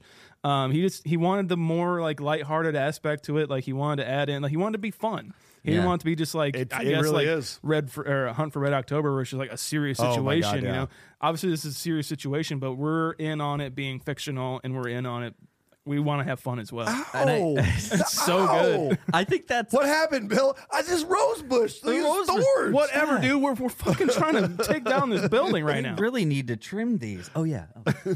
It's unbelievable. Oh, well, and I think you I think you have to have some of that to help balance out. It can't just be John McClane having all the funny little moments and quips, right? You- can. You, well, you can, but I think it would become it would become too much. It would feel like too much of it just being John McClane having like little funny things to say here and there. It's like, yeah, Pretty well, funny. yeah, Hans. Well, I guess we'll just have to find out, huh? Yeah, well, Hans, Hans, you're a fart. Did you hear that? So Germany? Nah, not really much of a beer drinker. nah. Nah. dude they even like i don't know i don't know if this is intentional but even like uh, al al and uh, john mcclain on the radio Yeah. so they talk like they talk like three different times Yeah. for very for like 60 seconds in a, in a moment right they don't know each other they're they're s- almost speaking in code a lot because they know the guys are listening but then like the last time al's just like I love you, dude. So do all the other guys. It's like it's like, wait, what? we all we all love you out here, brother. Like None of us know anything about you. I just I just like imagine like it like kind of pans over them and there's like a bunch of cops behind him just like yeah Eating popcorn We just be love like, you, we dude." love you man we love you yeah yeah one guy's got 3D glasses on for no reason you're just like yeah yeah, yeah we, we see in 3D, John. it's like, Like, I- it's like I- coming right at me man I, I don't buy that. Like, I just think that's just funny. It's Yeah. like over the top. Of course, that's not something they would say to him. Yeah. They don't even know if he's really a cop. Like, they still are trying Yeah. to figure this out. I- so I, I, I love that. I do love the bond that they kind of build over just being, you know, really, though? like, and especially near the end when like they come out and uh it's like he just he just knows that's Al right there. yeah. Yeah. Now I Yeah. can tell from the voice. yeah, just Can the way you you? kind of sounded. I could just. Just the twinkle in his eye of him looking at me, like, Yeah. he, like he loves me. Yep, exactly. I'm, It in was a lo- I'm in connection. love with you. I'm in love with you. I really think he too, goes man. over. He he walks away from his wife that just endured this, and needs to go have a moment with this man. I love you. You're you're gonna come live with me now.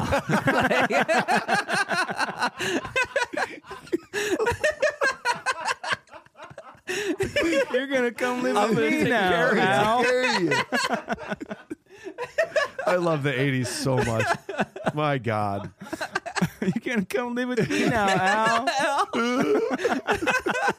Wait, Al's living with John? Or, or, or- or is it vice versa, one way or the other? I think John's living with Al. Yeah, I think so. Yeah. You got a couch, Al? Yeah. Yeah, Sure do. Oh, yeah, pulls out too.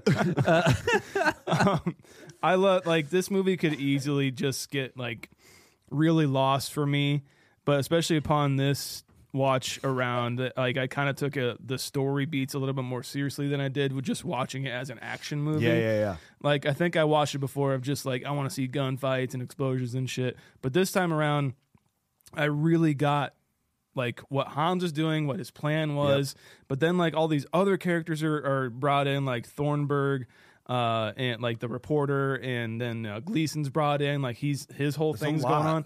It could easily get convoluted, but I am never lost. I I always know what's going on in this movie. it's still always no matter what it still focuses on on the main guys like Mm-hmm. that that is where our focus is but these other guys are just help filling in gaps a little bit like Yeah. we don't have to worry too much about them we don't know much about them we don't care but they're there Yeah. and, it- and it's nice it works yeah, What's what's the runtime on this? Like two hours and two hours and something. 20 some minutes, something like that.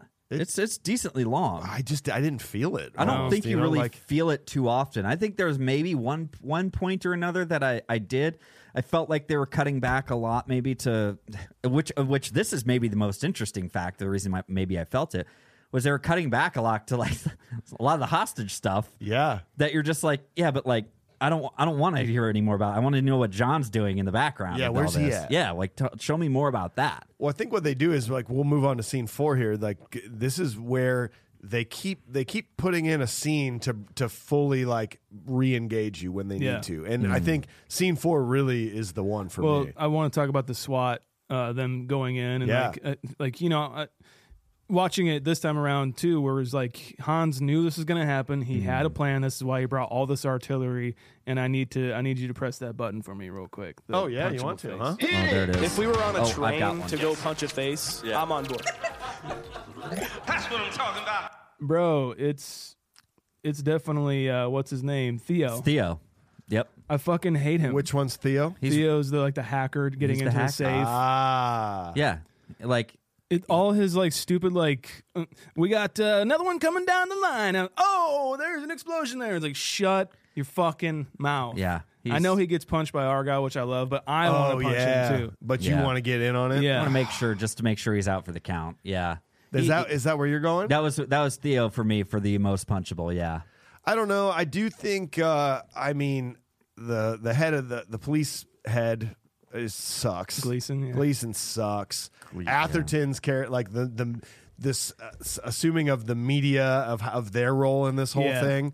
Like, Blowing it out of proportion. yeah, and like going to find, blowing it out of proportion, going to to like basically dig up who these people are. gross. Yeah. It's fucking gross. So I think I'll I think I'll go just all the media in general. Just Okay. line them up in a room and go Hell yeah, I'm down. or maybe like f- fart, like like fart in the room and then Yeah. shut the door on. You 'em. close it. Yeah, yeah. And make sure there's no air that Yes. escapes. Yes, Yeah. that's maybe what I would do. Yeah. most fartable room. most fartable room group. a most new thing. fartable room group. Most fartable uh, group of people in one room. Dun, dun. okay, wait. Whoa. Ah, that smells terrible. Oh, Ugh. Ooh. oh no! Where's the door? Who I don't farted? think this is gonna make a I'm second. here on business. Who farted? I'm not even supposed to be here today. and bringing up the rear, who farted? Classic. We all love, Love that joke. Oh, good lord! All right, we going on scene four here. it. We have to. we have to. So, media and the FBI have now arrived on the scene. Harry Ellis is killed after attempting to, to negotiate with Gruber. McLean and Gruber, it's so hard to say, have a chance encounter on the roof where McLean is able to outsmart him and escape again. The FBI agents shut off the power to the building, which allows Gruber to access the vault. I this is this is my favorite moment of the movie. This this encounter of Yeah. Hans and McLean. Yep. And I and I, I loved it as a child, but man, when you really analyze this scene with a modern eye, it's it's it's pure magic. It's pretty pretty amazingly done. It is, man. Like Well, you have to yeah, also the important thing, just first and foremost, into this scene. This was the first time that they let them meet. yeah. Now I believe that they shot And this- unrehearsed, too, and, I believe. and they did it in an un- they it was ad libbed. It was or sorry, just just unrehearsed. Yes, they, did unrehearsed. not They knew let what they were them- supposed to say. Right, they did not let them exchange their lines before they shot this, and you can tell it certainly adds to this tension of this Yeah. scene. Yeah. It's very because good. neither of them in real life know what you know what's what's going to be the reaction of the other. You know, Right. they might know their line, But they don't know how they're gonna they do don't it. know how they're going to deliver or like what's the motive. What's the motive? You know, like.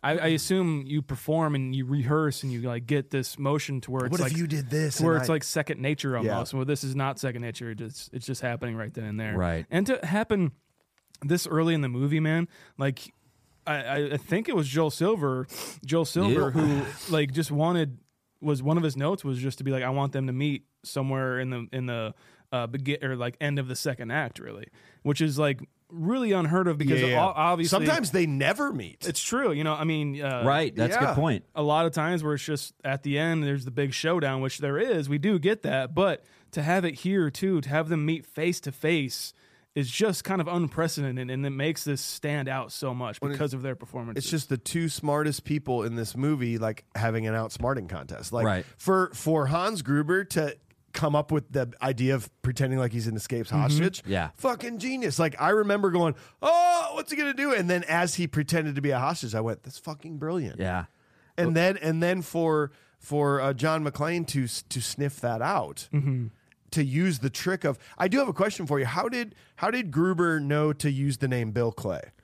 Uh, maybe he just did his Or is he research. just that smart? He, he did his- so much of his research and got, knew like the the uh, Rolodex of people who worked there. He just knew, or Yeah. maybe he had had a, a an off camera moment, like finding out who. th- Maybe he saw a name on a on a wall, like on a Yeah, like- door or like something John- like that, Because- he can't see the line. I mean, it's clear in this scene he cannot see that Right. that Rolodex on the That wall, board thing, He's got yeah. his back to that, Right. Which McLean is using to be like, yeah, what's your name, It's so dude? smart. And- Unbelievable. And and and so here, and then here's the uh, added touch to this, right? Is he was smart enough? Gruber was smart enough to say Clay, Bill Clay, and you look up at that board, and it's W M William- Clay, William. William, Clay. Yeah. He said, and so he takes it an extra step to say Bill. Yeah, Bill. sure, Like yeah. Clay. this is another. It's just another Clay. Clay, Clay, Bill, Bill Clay. Clay. It's a lot. Of Uh, it's a lot of tongue. Clay. Um, it's- Claire. Claire. Sorry. But he's also, and it's also, you know, a, like you say, it's an outwitting process. I think the more interesting thing is, did he, did did McLean buy it to a degree, but not trust it? like was he te- yeah did he did he say okay you passed that test I, but now i'm going to give you another test Yeah. Right. Here's test number two. I think you're exactly right. I think Okay. I, I think he wasn't gonna try try and pull any punches with anybody, you know, especially this well dressed guy. I mean, I know Yeah. it's like an office building Yeah. and shit, but like, you know, he's fought how many of these guys so far? he's the Uh, only clean one, Three, you know. four, five, yeah Um, I don't know. There's something to that, but I think you're right. Where it, it is like he passed one test. he's like Right. let's I'm gonna, let's do another I'm gonna test give him here. another test and see what happens. Yeah. some people say that he he hears the accent and he's like yeah what is that uh, but uh, did you hear the the cigarette theory Uh-uh. dude this one's my favorite so the most people will will theorize that john mcclane knew that hans was not an employee of this company by how he smoked um, for Oh. two reasons one hans this is a very european style of smoking a cigarette you're holding it between your thumb and your first finger Mm-hmm. like this where john mcclane's got the Ameri- the cool american style between Right. Ah, between the first and the second finger Okay. so one that was one tip off to see that he was smoking it in a European way. He knows these guys are all European. Yeah. But the other one being the cigarettes that he s- that he took were French brand cigarettes called Ga- Galuises or something, which were very famous for being unbelievably harsh tasting. The first time you would ever smoke one of those, you'd be like, "What the? F- what is this?" Where the American palate's just not ready for that, Yeah. and that this guy takes it and just smokes it like normal Oh, wow. you know so so that that is a theory that that happened I love also that. also there's a deleted scene apparently where all the terrorists have like the same watch Oh yeah. and that he sees that same watch on Correct. gruber oh, okay. so so there's like a lot of reasons he could have figured this out i guess Yeah, I But- mean a lot of subtle Yes. stuff, which is really. I mean, it's it's just so Genius. good. It is like e, if, if that's written or just kind of come up with, you know, maybe on the spot Yeah. Or, Yeah. or whatever. It's just so cool because you you yourself are figuring it out too. You're like, Yeah. it doesn't. It's not telling you. he goes oh shit he passed it he knew the name Yeah. Fuck, this is crazy oh man, no bullets. Oh, you know that guy. well, there's the aspect too of it being like the Hitchcock thing where the, Yeah. the bombs are on the table. We know Hans is a bad guy, but you know, Yep. we uh, but didn't. he maybe doesn't McLean doesn't know that that is Han specifically. You know, he he's sp- he's uh, uh, suspicious that it might be a bad guy. Yeah. but it's actually the guy. And it's kind of a great play on that too, that bomb under the table, because he's handing him the gun, aka the bomb, to the What are you gonna to do? the other person who we know is the bad guy. That's a really great little like kind of play Uh, on that. Yeah, half of me wishes if they could have rewrote this movie that this would have gone on longer. Yeah. Like I wish he wouldn't have given him the gun. And he would have like, come with me. We're gonna go do some missions. and like the next thirty minutes would have been him still pretending like he was Bill Clay and being like, yeah. And maybe they like got to know each other a Yeah. little bit and became friends. He's like, you know what? Actually, you're not such a bad guy, dude. I have something to tell you, John. I- Um, listen. I'm actually I'm actually not Bill Clay. Yeah. I'm Hans My Gruber. moms. Uh, I knew it. Now, before, now before you overreact, listen. you like- break my heart. you break my heart. I heart. I like I like to think that they go on like their little missions and they kind of keep keep cruising on through and they come across another bad guy and And he's like, "What the heck? Who's this? Who? What are you doing here?" And he's like, kills. he kills the bad guy. And he's just like, "I'm sorry, I had to. I'm sorry, sorry, man." Let's get back to it, John. Yeah, o- okay. He's like, "Hey, you're not such a bad guy, there, Bill." I love this idea. Oh, this is great. yeah, I'm just saying, man. Hans just has to commit to the bit. yeah. I will say one more thing. Um, I'll take it back because I, I want to take it back to his stage acting career and how it really shines through in this. Very kind of over the top, overreacting, very, very big expressions from Alan Rickman in this. Um, and uh, and then it kind of goes back and it kind of it kind of comes back to that subtlety of him being Bill Clay. Yeah. You know, him him being William Clay, Bill Clay, and playing this up and yeah, and I smoke. It's like and he comes up with these little things on the fly.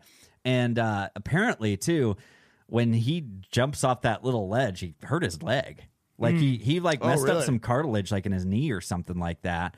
And that whole time you- like from there on out, you can see he's like leaning against something. really? And he like he has like a brace on Yikes! in these, but they don't show it. And uh, like under his pants, under his wardrobe, and he hurt his knee doing this. Ouch. And so you're like, and he just kind of worked right through it when they're sitting there, kind of going back Yeah. and forth. So it's pretty great. Hans, Bubby, Bubby, I'm your white knight. God damn. What a fucking slimy bastard that yeah, dude is. I negotiate million dollar deals for breakfast. All right, I think I can handle this. It's like you are the worst, he is. I just, I love that line. Bubby. I don't Bubby? think I don't think it was written either. I think he came up with that. Oh, on the that's spot. fantastic. He's like, yeah, my my my my shitty character would say Bubby. He definitely would. Hans, Bubby. Bubby, I'm, I'm your white knight. What do you think about? uh I'll tell you what, Robert Davy being an FBI agent. Works, Johnson and Johnson. That works for me so hard. I Yeah, don't know why. I love it. Big Johnson, Big Johnson, little and then the Johnson. other guy's Little Johnson. I love when he gets on the radio. He's like, "Hey, this is Johnson." No, the other one. I know. See, that's exactly what it was. Yes. Oh my gosh. He's he's a great FBI agent. in so this. good. is this is this another? Never mind. I'm not going to do it. You guys were you guys were Fartable turned off. room? Well, no, you guys were turned off by my last uh, Yeah. my last idea. Oh, do so- it, do it. I was just gonna say. I mean, is like it- him. Is, is, I was caught off guard. I was just caught off guard. I, maybe I really appreciate it. I don't know. I don't know yet. I'll listen back. Johnson and Johnson. It's it's another black and white coming onto the scene. Yeah, true. So there you go. True. Yeah, but great. It's the '80s. We're It's allowed the to say eighties. Yeah. I mean, John It's a different McClane time. and Al are like the black and white. yeah. that. Yeah. yeah. Yeah. Exactly. Hey, Mighty Ducks had an Oreo line. There you go. I just want to throw That's that out there. true. That's Hundred true. percent. They I did. just want to throw that out there. So Scene five, my friends. Arriving in helicopters for an ambush. Gruber outsmarts them, blows the rooftop up. McLean's fast thinking saves the hostages. Gruber discovers that Holly is McLean's wife and uses her as bait. McLean successfully defeats Gruber, and the hostages are saved. I do like. It's so hard. Is it Die Hard? McLean, Oh. Gruber. Okay. Yeah. It's okay. Just take a breath. I, okay, I'm good. You guys AJ's talk. gonna talk you for a got, bit. AJ, I go gotcha. ahead, man. I gotcha. Yeah. Uh, no, I I really like again. There's a lot of great subtleties and great lineups for how this story gets to progress, and we talked about it with him being barefoot, shooting out the glass, you know, and that again takes you down another peg of this like vulnerability. Then you also have the but the, uh, the other subtlety I like is when in the beginning when she sets that picture frame down yeah, yeah. you know and and they give that nod back like her looking back at that frame like i hope they don't pick It's, that thing it's up almost like she, why she went into the office to just make sure it was still down. Al- almost yeah, Yeah. sure. Yeah, yeah. and It's just uh, an excuse, like yeah, the pregnant lady. Uh, I got, I got to talk to you, yeah and, and you we got know, to pee and poop. Some of us have to poop. using Oh, her using her last name her her maiden name essentially Yeah. so that way there wasn't a connection to be made so so easily um yeah i just think i think that that is that's covering your tracks really well as a writing yes, yeah. it's Staff. really, really smart writing. you know I, I think that that's a really good way of of making sure like you can't have people coming out and be like well actually hans gruber was so smart and knew everybody at that party he would have known that that there was a mclean there and that would have been his wife or the guy who's named john mclean so actually actually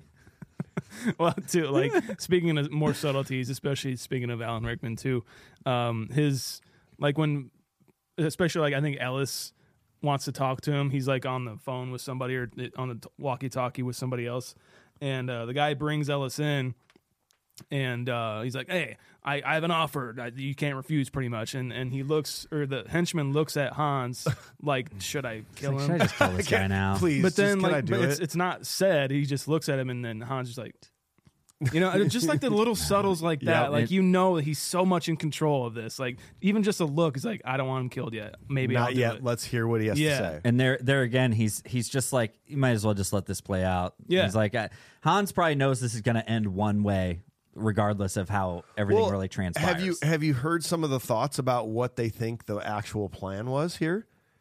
That okay, so their getaway driver is that ambulance. Mm-hmm. right? How they're not going to fit 13 people in this ambulance with all of the stuff they're stealing. Yeah, And and they don't they don't the henchmen don't know that. They- And they're not assuming that John McClane's going to be on the scene killing people. They think all of them are going to make it out of this Right. in that ambulance. So a lot of people thought that the rooftop explosion Hmm. wa- that he was actually going to detonate that maybe only two or three of the guys knew about the was gonna explosives up there. Joker it. That he was going to blow up all the hostages and the helicopters and of his seven to men. eight men right. so that now they can all fit in the ambulance. And while they're sorting it out, they're finding all these extra bodies, and they're like, "Oh shit, that something must have happened. Maybe the helicopter crashed and the roof blew up or something." Yeah. you know, Right. That was at least going to buy him time to get out. Mm. Right, because he does say that line that you know you steal six hundred dollars, like no one notices, but if you steal six hundred million, they're gonna find you eventually, unless they think you're already dead. Yeah. So they had to account for bodies, Yes. to be in there. I w uh, is, is there any point where they where they try to like differentiate how or or, or throw the police off of how many terrorists there? I don't there think they is? ever know, and they don't- they were never told how many were. it's in just john Okay. mcclane talking to al being Yes. like i got like i got like three more in in that gunfire exchange you know Yeah. and then he's just like okay He's well ru- i he's think there, ruining the plan. think there might be like five more or something like So so realistically, I mean, who who would have who who would have made it out? It would have been Hans, probably Theo, Hans, Theo, and and, and like, like. the two brothers. that. yeah I two- the think, two brothers who like did the detonation Yep. and rigged it earlier. Yeah. I mean, so because thirteen, yeah, you think It's like a Joker style plot here in Batman where like he Yeah. knows exactly who's going to be doing what so that the other one doesn't know this. yeah. He's smart. I mean, he knows exactly what's going on on this. That's that's uh that's really interesting because yeah, he he really sets this up to to appear as if it is a a terrorist negotiation, Yes. and instead they are they are just simply after a robbery. yeah. and that's that is pretty interesting. I love too, like where he's he's adamant about like personally when he's talking to like personal people face to face. Hans is adamant about like when Holly's like, "Oh, you guys are just two bit thieves." Like, I'm an exceptional thief. yeah. I fucking love Yeah. that. Like, he's not a terrorist. Like, Yeah. especially not a terrorist. I am a thief. I am a thief and a good one. Yes. I love that. I just feel like at any given point in time, he'd just be like, however, How Mr. Potter. Potter. John McClane. John McClane. John McCain. Easy does it, cowboy. did, did you hear about uh, Rickman's fall too? Like what happened on that? yeah. dude that's like one of my favorite things in the world so they he actually did fall like they had him suspended and he fell onto like a mattress or something like Yeah. that but supposedly they they rehearsed it and they're like okay we're gonna we're gonna count one two three and then we're going to release it so that you know when you're falling and you can pretend like you're falling they fucking released they went one and released it and he went and like that was his natural reaction that you're seeing on his face and it was his last take in the movie it's awesome. Oh, God, so they, so liter- they good. literally like fucked him up and they're like okay see ya All right, you're off.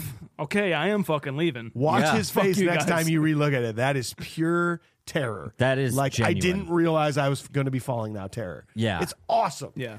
He- and and also pretty shitty but yeah. do, how, do you know how high up he was, maybe? I, was he I like think I I saw a video of it, and it was maybe like call it ten feet, Okay. or something like that. I mean, it's still kind of a, that's, it's enough to make you nervous. Yes, Yeah. For sure. It- especially if you're not ready. and- Yeah. Yeah, yeah. yeah, you're s- expecting you get rhythm, you know, expecting Yeah. that rhythm, Okay, and like here we go, it just and gets crunch, you thrown yeah. off. yeah. Oh, man. I, I mean, this whole climax is fucking fantastic. Like, we didn't talk about much of like what John has been going through because it's it's you know, him getting his feet cut up with the Yep. glass and Very everything, apparent. and then like him jumping off the building with the fire hose, and then the fire hose dragging him down. It's just there's so much tension. Um, and then yeah, I mean like it's the one of my favorite shot of him is just that that fake out. Of, Oh, God. you know, he taped sh- up gun. shoots uh, Hans Gruber, Yeah. and uh, and then shoots the other shoots Huey Lewis in the head. It's just it's so Mm-hmm. Yeah. good, but then like you know you get the whole That's he's- the power of guns. power of God. yeah, NRA. All right. Um, yeah, I I love how this movie wraps up, dude. Like, and then goes outside and meets Owl. It's it's great. Yeah. it's it's it's done very well to just make sure that if you if you made it up to this point, you're going to be happy that you did because the amount of tension that he goes through, not only that, but also being shot at by the FBI, you know, him firing the gun so the Yeah. uh, the the hostage was Yeah, he almost, listened to he him. almost killed FBI agents. I know, and like I, I think it's a I think it's a really really I mean the amount of tension it lasts for a solid ten minutes. it does probably not let you down. It They- doesn't. no. Sometimes these movies will get to this point. You're like, yeah, okay. They they're trying to wrap it up. They whatever. Yeah, yeah. they really save a lot of great moments Yeah. and shots. And like I say, they're one after the other. That jump with the fire hose is an iconic scene with him and that machine gun. Like uh, he's just out the window. I've got to say, guys, they need to figure out a different glass company. this this plate glass is not doing it for this building. Th- th- It's too easy to break through these windows. It's way too easy. These should be bulletproof. especially if they got that kind of stuff hidden in their vaults. I mean, look, Yeah. I know that there was a bullet hole in the one when like afterwards, and he's got that you know season's greeting tape. That's an awesome. That's an awesome thing. You can't- one, two, fine, fine, Mike. I'll I'll I know what keep you- my John I knew McClane. what you were going for. But he pulls that and he's like, yippee ki motherfucker. Like that kind of thing. And he caps them both. One goes through the window, but then it's just like he just falls against it. that is not a sturdy window, You- guys. you, want to get like maybe one inch, um, three quarter thick glass. Yeah, You're yeah. like, 30 stories up and this is what you've got holding people in. I don't know. Hockey It's still under glass. construction. Maybe they weren't done. Yeah. Uh, That's well, true. I'm just That's true. saying. Maybe oh, that was it- just the first layer. oh, yeah, they didn't temper the plate glass. Oh, yeah, Yeah, oh, they had to yeah, totally. paint on another layer of glass. Yeah, totally, totally, Yeah, totally. yeah, that- yeah. That's how that works. Yeah, yeah. Because this movie can do no wrong. That's absolutely right. Merry Christmas. I love how the movie wraps up. It's an adrenaline ride right to the end, and even when they you think all is all is well, you get big German guy coming back Yep. out for one last soiree. Which I'll be honest, I don't really even need that, but it's whatever. But and I don't think we need it, but I think I think Al needed it Oh, do you think so? because he needed to be able to use his weapon the right way. That was I think that was kind of maybe the tie-in. That's what I that's what I thought of. Well, tell me, please tell me you've heard the mind blowing theory that Ghostbusters, Die Hard, and Family Matters are all connected. Here we go. But have you heard this? Oh God! Uh, No. if This not- might be one of the most fantastic theories I've ever heard. It goes as such. In 1984, Al Powell is a rookie cop in New York. He's working in a prison. One day, he's tasked with escorting four scientists known as the Ghostbusters to the mayor's office. He overhears what Egon and the other Ghostbusters are explaining about paranormal activity. Being a nice, talkative young man, he keeps asking questions. He eventually gets the Twinkie explanation from Egon. He was also there to witness Gozer, the Stay Puff Marshmallow Man, the near destruction of all life on Earth. Al is now certain of an unpleasant afterlife, demons, alternate dimensions. As life in New York City attempts to go back to normal, he remains on edge and can't stop thinking about he- what he witnessed. Unable to think clearly, he accidentally shoots a 13 year old boy because they thought the kid had a real gun. The shooting was investigated. He was found to have not done anything wrong, but it was time for a change of scenery. He transfers to LA where he's forced to work a desk job while his work probation runs its course. We see him in Die Hard buying Twinkies. His knowledge of Twinkie ingredients and willingness to tell John McClane about it shows his obsession with the food since leaving New York, and Egon's explanation won't leave his brain. He's still not in a good place mentally, recalling the events of the world almost ending his inadvertent murder of a 13 year old boy. We start to see the cracks forming in his reality. He admits to the store clerk that Twinkies are for his pregnant wife. But this is just a made up lie to himself to appear normal because he's not an everyday guy. There's not a wedding ring on his finger. He's lying about this. He's beginning to build up an alternate reality in his mind because he tells John McClane the same thing. He even starts to hang on to the hope of forming a quick friendship with John. Maybe this is the guy that can finally be his friend, bring new purpose to his life. Unfortunately, the events that night at Nakatomi Plaza force Al into murdering again in the line of duty after almost being killed by terrorists. He held on to the thread of hope that he would be honored by the police force for his efforts and John would remain and become his best friend, but neither happens. John moves on with his life, and the police chief takes all the credit for saving the day. This nightmare is at its peak for Al Paul, and he's admitted to a mental institution where he completely breaks down. To escape the pain, he creates an alternate reality in his head where he becomes Carl Winslow, a family man in Chicago as far away from the coast as possible. He's still a cop, but his duties never interfere with a solid, loving home life. He has a wife, three kids, a sister in law, a mother, all surrounding him, giving him support whenever and for whatever he needs. He's a family man dealing with family matters, not a man being attacked by terrorists or spirits of the undead. He is safe. He is happy. However, the guilt of his real life is manifesting itself and bubbling underneath until it finally pushes its way into Al's dream world. A 13 year old boy named Steve Urkel Oh my! the very same boy that Al killed accidentally back in New York. oh no! With nothing to offer but being obnoxious, interrupting Al's peaceful dream existence, Steve haunts him like an angry spirit, causing frustration. Carl's powerless. As each horrible torture befalls Carl and his family, his tormentor cries, Did I do that? Only to serve and mock Carl even more, because Carl did do that. he killed the boy. The harder Carl tries to suppress his guilt, the worse it becomes. It becomes so unbearable that his peaceful life turns into a horror flick, eventually giving him a heart attack and having his family disappear one by one. This all happens in Family Matters. Carl's Winslow dream reality crumbles, leaving Al Powell alone in a straitjacket and padded room until he dies. Okay. And that I do not Oh. take credit for that. That was on someone on like Cracked, f- like put that together. Oh, okay. And I've seen a few TikToks that have that have ventured into that world, but like I don't know what that is, but that like kind of gives me goosebumps. I love that. Um, I don't care who's gonna comment on this fucking TikTok. uh, that is for real. That is Yeah. that is canon, and It that is. is, uh, what's happening. That's for sure. because in Ghostbusters, he's an unnamed officer, by the way, so Yeah. we can easily say that his name is Al Paul. Easy. That's very yeah. That is absolutely. that is the one of the best fan theories I've ever heard in my entire life. Like, and it's detailed. I It love that. amazing. is detailed. Thank you. I Did just I wanted do to put, that? Because you indeed did. do Because that. you did indeed do that. 13 year old boy was Steve Urkel. Dude, that was I, the did, one. I I knew we were headed. I didn't know that that was gonna come back. I, it was an adventure. Wow. My, my first trip on that, when I heard someone explain it, I was like, this is cool. Uh, yeah, I'm not buying. I love this. oh It was this roller coaster ride. Well, boys, Amazing. after that, do we got anything else to say about time? No, Absolutely Call not. it there. All right, we've dissected it with a modern eye. We now need to give it a modern day rating. We're going to go to Sean on this one. Sean, modern day rating. What do you think about this movie? Uh, I think this is just one of the best action movies of all time. I I am in the camp of I think it's one of the best Christmas movies of all time. I heard someone out there say it's it's not a Christmas movie because it's on Christmas Eve. I'm like, well, Jingle That's- All- that Jingle makes All no the Way sense. is on Christmas Eve, and that's that's a Christmas movie. I, I hate that argument. It's so stupid. Um, I I don't see the argument of it not being a Christmas movie. I, whatever. We're not going to talk about that. But it's it's one of the best action movies of all time. It's one of the best casted movies of all time. Like casting uh, Bruce Willis in this role of John McClane was a risk, and it fucking paid off. Uh, Alan Rickman is amazing in it. Rick DeCummins is amazing in it. for Um, five seconds. I, I love the direction. The script is so goddamn smart. And for John McTiernan to take this material and translate it to the screen for us to see and figure out is an amazing feat. This movie's a 9.6 for me. I, I love Oh, it. Sean or 9.6. AJ, what about you, man?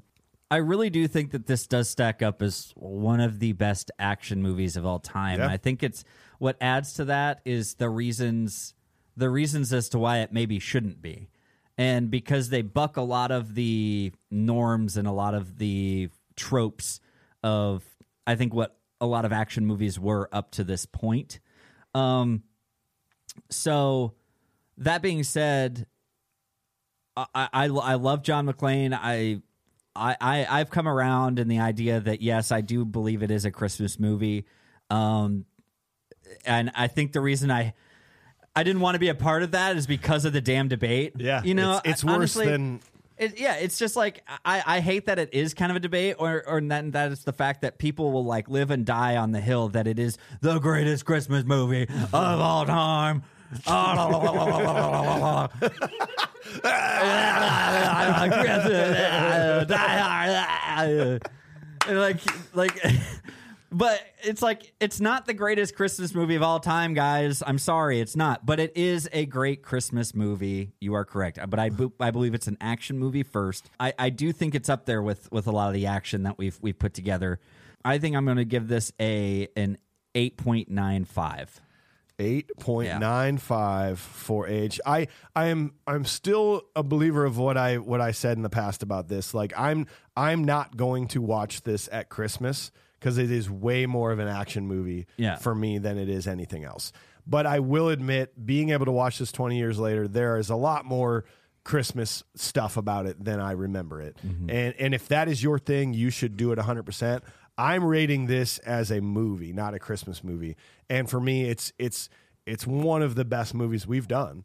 Uh, I fucking love it. Uh, I- I'm going to give it an 8.2 on my list. We got executive producer Starling.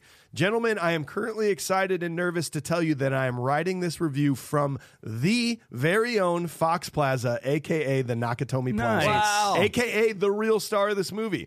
I am basically Hans Gruber right now as I have snuck in past the guards. Please know that I only did this for Confused Breakfast Street Cred because I'm about as comfortable with rule breaking as Cam from Ferris Bueller. but I am channeling John McClane today, boys, and it is exhilarating. As for the movie, having watched it again, I'm realizing my first watch offered no basis for proper judgment. Was I on the phone the whole time? I noticed so much more going on this cla in this classic this time, excluding the gratuitous naked breasts, sex in the office, and blatant cocaine use. I wouldn't have guessed this movie was from 1988 the white christmas we have a guy Lots of with powder out special there. training trying to save a family member. I was expecting an office building version of Commando. There's a lot of extra details. Sometimes it works, offering contest, context and details just to make it more interesting. This doesn't just take place in an office building, it's a Japanese based company's office building on Christmas Eve. John came to LA to go to this party, but he's a complete fish out of water with an ambiguous relationship status with his wife. Hans isn't just a bad guy robbing a vault, he's leading a pack of East German robbers who are pretending to be terrorists. These details genuinely add suspense because there's an inkling when watching that these details must be crucial to the story when many of them are not. Sometimes the extra details are fun but add nothing and go nowhere. The flight attendant basically eye bangs John. Why? I mean, hey, it's Bruce Willis, but it's absolutely irrelevant and goes nowhere. yeah A girl jumps into a guy's arms at baggage claim, and John grunts, Ah, California. We get it. You're from New York. Why does this matter? We don't need the entire security guard scene to make the point that the only party guests are left in the building. There's a machine gun shootout toward the end of this movie that lasts for two solid minutes with a lot of pauses, not much payout. And don't get me started on the poor, oblivious, but lovable Argyle. He's just chilling in the garage to add even more time to this movie. While there's a lot of minutia and extra scenes to add action, we have the absolute meth fest between John and his wife. You, which is very true. You know how you know a dude wrote this? Holly's the only female character in this movie. She's a director of corporate affairs, and they have her faxing her own documents on Christmas Eve. She's a bit of a stiff and dry, and I got the feeling we're supposed to resent her a little more for moving west for her career, leaving John behind. This movie came out the same year as Working Girl, and looking at the contrast in female executives in these movies, Melody Griffiths is, is battling the cunning and stunning Sigourney Weaver for her own future, which m- with way more fervor than poor Holly. She's stuck in Die Hard, trying to desperately inject some faint hit of personality while not stealing John's limelight. You probably want to punch Ellis in the face, but to his credit, he didn't give up Holly to save his own ass. Sure, he was loud and a bit obnoxious, but don't forget, he was also high on 80s corporate coke. That's how you act. Midway through, I noticed that John creates chaos that can only be solved with more chaos. A solution to a problem is to make bigger problems. He decides not to shoot the first guy who comes up and instead puts him in a headlock and wrestles him. He has no cuffs or way to subdue him. How is this supposed to end? What's the point of sending the dead body down with a note to antagonize everyone if you aren't prepared to lure everyone up to a series of Home Alone type booby traps? You have no idea if they're going to send one or four or 14 men up there. He's a police officer, but he's a complete dick to the other cops. Shouldn't he know how to rally support, or is this supposed to be some LAPD versus NYPD nonsense? I wouldn't say that I could feel McLean's drive here was to save Holly. It's not a heartfelt journey. It felt more like he's a cop, they're robbers. The only thing to do is stop the robbers. This movie is built to keep the action going. I can see the intention with so many details. I'm still trying to process the magnetic vault. We lazily introduced two FBI agents just to put them in a helicopter and kill them, but does it need to be two and a half hours long? Um, the story could be edited down, but I can't argue that it wasn't entertaining. Is this a Christmas movie? All this takes place on Christmas Eve with a guy who has a wife in name only. I, re- I mean, what we what do we really know about Mrs. Claus or Holly? Like Santa, John has a catchphrase, but intend, instead of ho ho ho, it's yippee ki yay. He uses his skills to sneak through a building unnoticed and trying to separate the naughty from the nice. he has a helper who offers nothing physically to get the job done. He's alone out there, but he does have a sweet ride waiting for him. There may there may not be snow, there may not be presents, but there's explosive bright lights and red splattered everywhere. Seems like motherfucking Christmas to me. I did enjoy this movie and appreciated watching it again. I may add it to my holiday rotation, but if I don't see it again, I'm fine. 6.5 from Starling. Wow. I would like to add a small note. A few a few years back on Christmas Eve, I saw Alan Rickman at one of my favorite bars. At the time, it was like, oh damn, it's Professor Snape. Now I appreciate that. I got to see old Hans Gruber on Christmas Eve having a drink before he went to go blow shit up. Fuck yeah. yeah, R.I.P. Sir. Absolutely. So, friends, uh, some high ones, some low ones. We are an 8.31 on our Right. modern day rating list, which is going to take us into number 24 spot. That is, interestingly enough, right below Lethal Weapon and right above Jurassic Park, Okay. is how we feel about that. Above Jurassic Park. Yeah. Nice. Okay. Just want to throw that out I'm there. down with that. So we are happy you joined us, everybody. We're hoping you're having a great holiday season. Uh, tune in next week. Our final holiday movie. We are doing Jingle All the Way. You bet. Followed by RoboCop. It is finally You happening. bet. Yeah. And if you're new to the podcast, go back this time th- uh, last year. Just Friends. That is a fun, There you go. fun holiday episode. That uh, is a movie you should be watching this season. Absolutely, you should. Absolutely, you should be watching that, and you should be listening to uh, the Confused Breakfast all the way back in the catalog. Make sure you guys are leaving us a five star review. We really appreciate that. Five stars. Um, when you're writing your review, we really appreciate that too. We love to, the opportunity to get to read your reviews. Uh, make sure you check us out on social media at Confused Breakfast. Just search for Confused Breakfast on social media, guys. And by all means, we're here on YouTube. Okay, YouTube is the best place to consume us. Go to YouTube, check us out there. I'm gonna piss out of my eyes. Oh my god. Go to confused. Let me talk longer. I'm going to see if I can drag this out. Go to confusedbreakfast.com and get some merch. You can get some buttons there, right there, or some shirts right there. You can go to Not Your Father's Beer shirts uh, on Instagram and get some official Steve Coozers. We all got them. We all love them. Um, you can go to the same damn website and see the ratings we've done. Um, what's going on? We're just, we're just laughing. Man. Okay. Uh, you can go to confusedbets.com, see the ratings we've done, see Mike's, AJ's, and mine, and then the show's overall. See ya. Hey, wait, don't leave yet. Don't leave yet. The show's not Merry done. Christmas. Christmas. We are on the Cloud 10 network, also part of iHeart Podcast, which is iHeartRadio. You should check us out, learn more there at cloud10.fm. Yeah. And, you know, big ups to the Upload Media Group. We love those guys. Yeah, They are good people. They are. They produce this show. We got Craig on the controls. Don't you believe? Craig's really good. I feel like I feel like there's something. I, oh, I didn't say um, support our sponsors. I think I said patreon.com slash confused breakfast. I think I said waterfalls. Waterfalls. feels like- waterfalls. feels like a rock. Sean, go ahead. That's it. We're done. Go. See you. Bye. I love you. Merry Christmas. Craig is like the, the dam that holds in all the water to this show.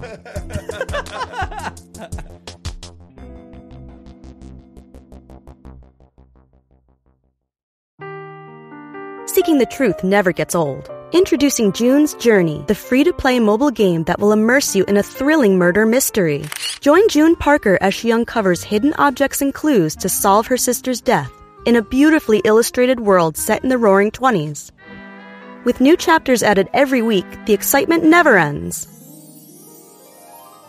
Download June's Journey now on your Android or iOS device, or play on PC through Facebook Games.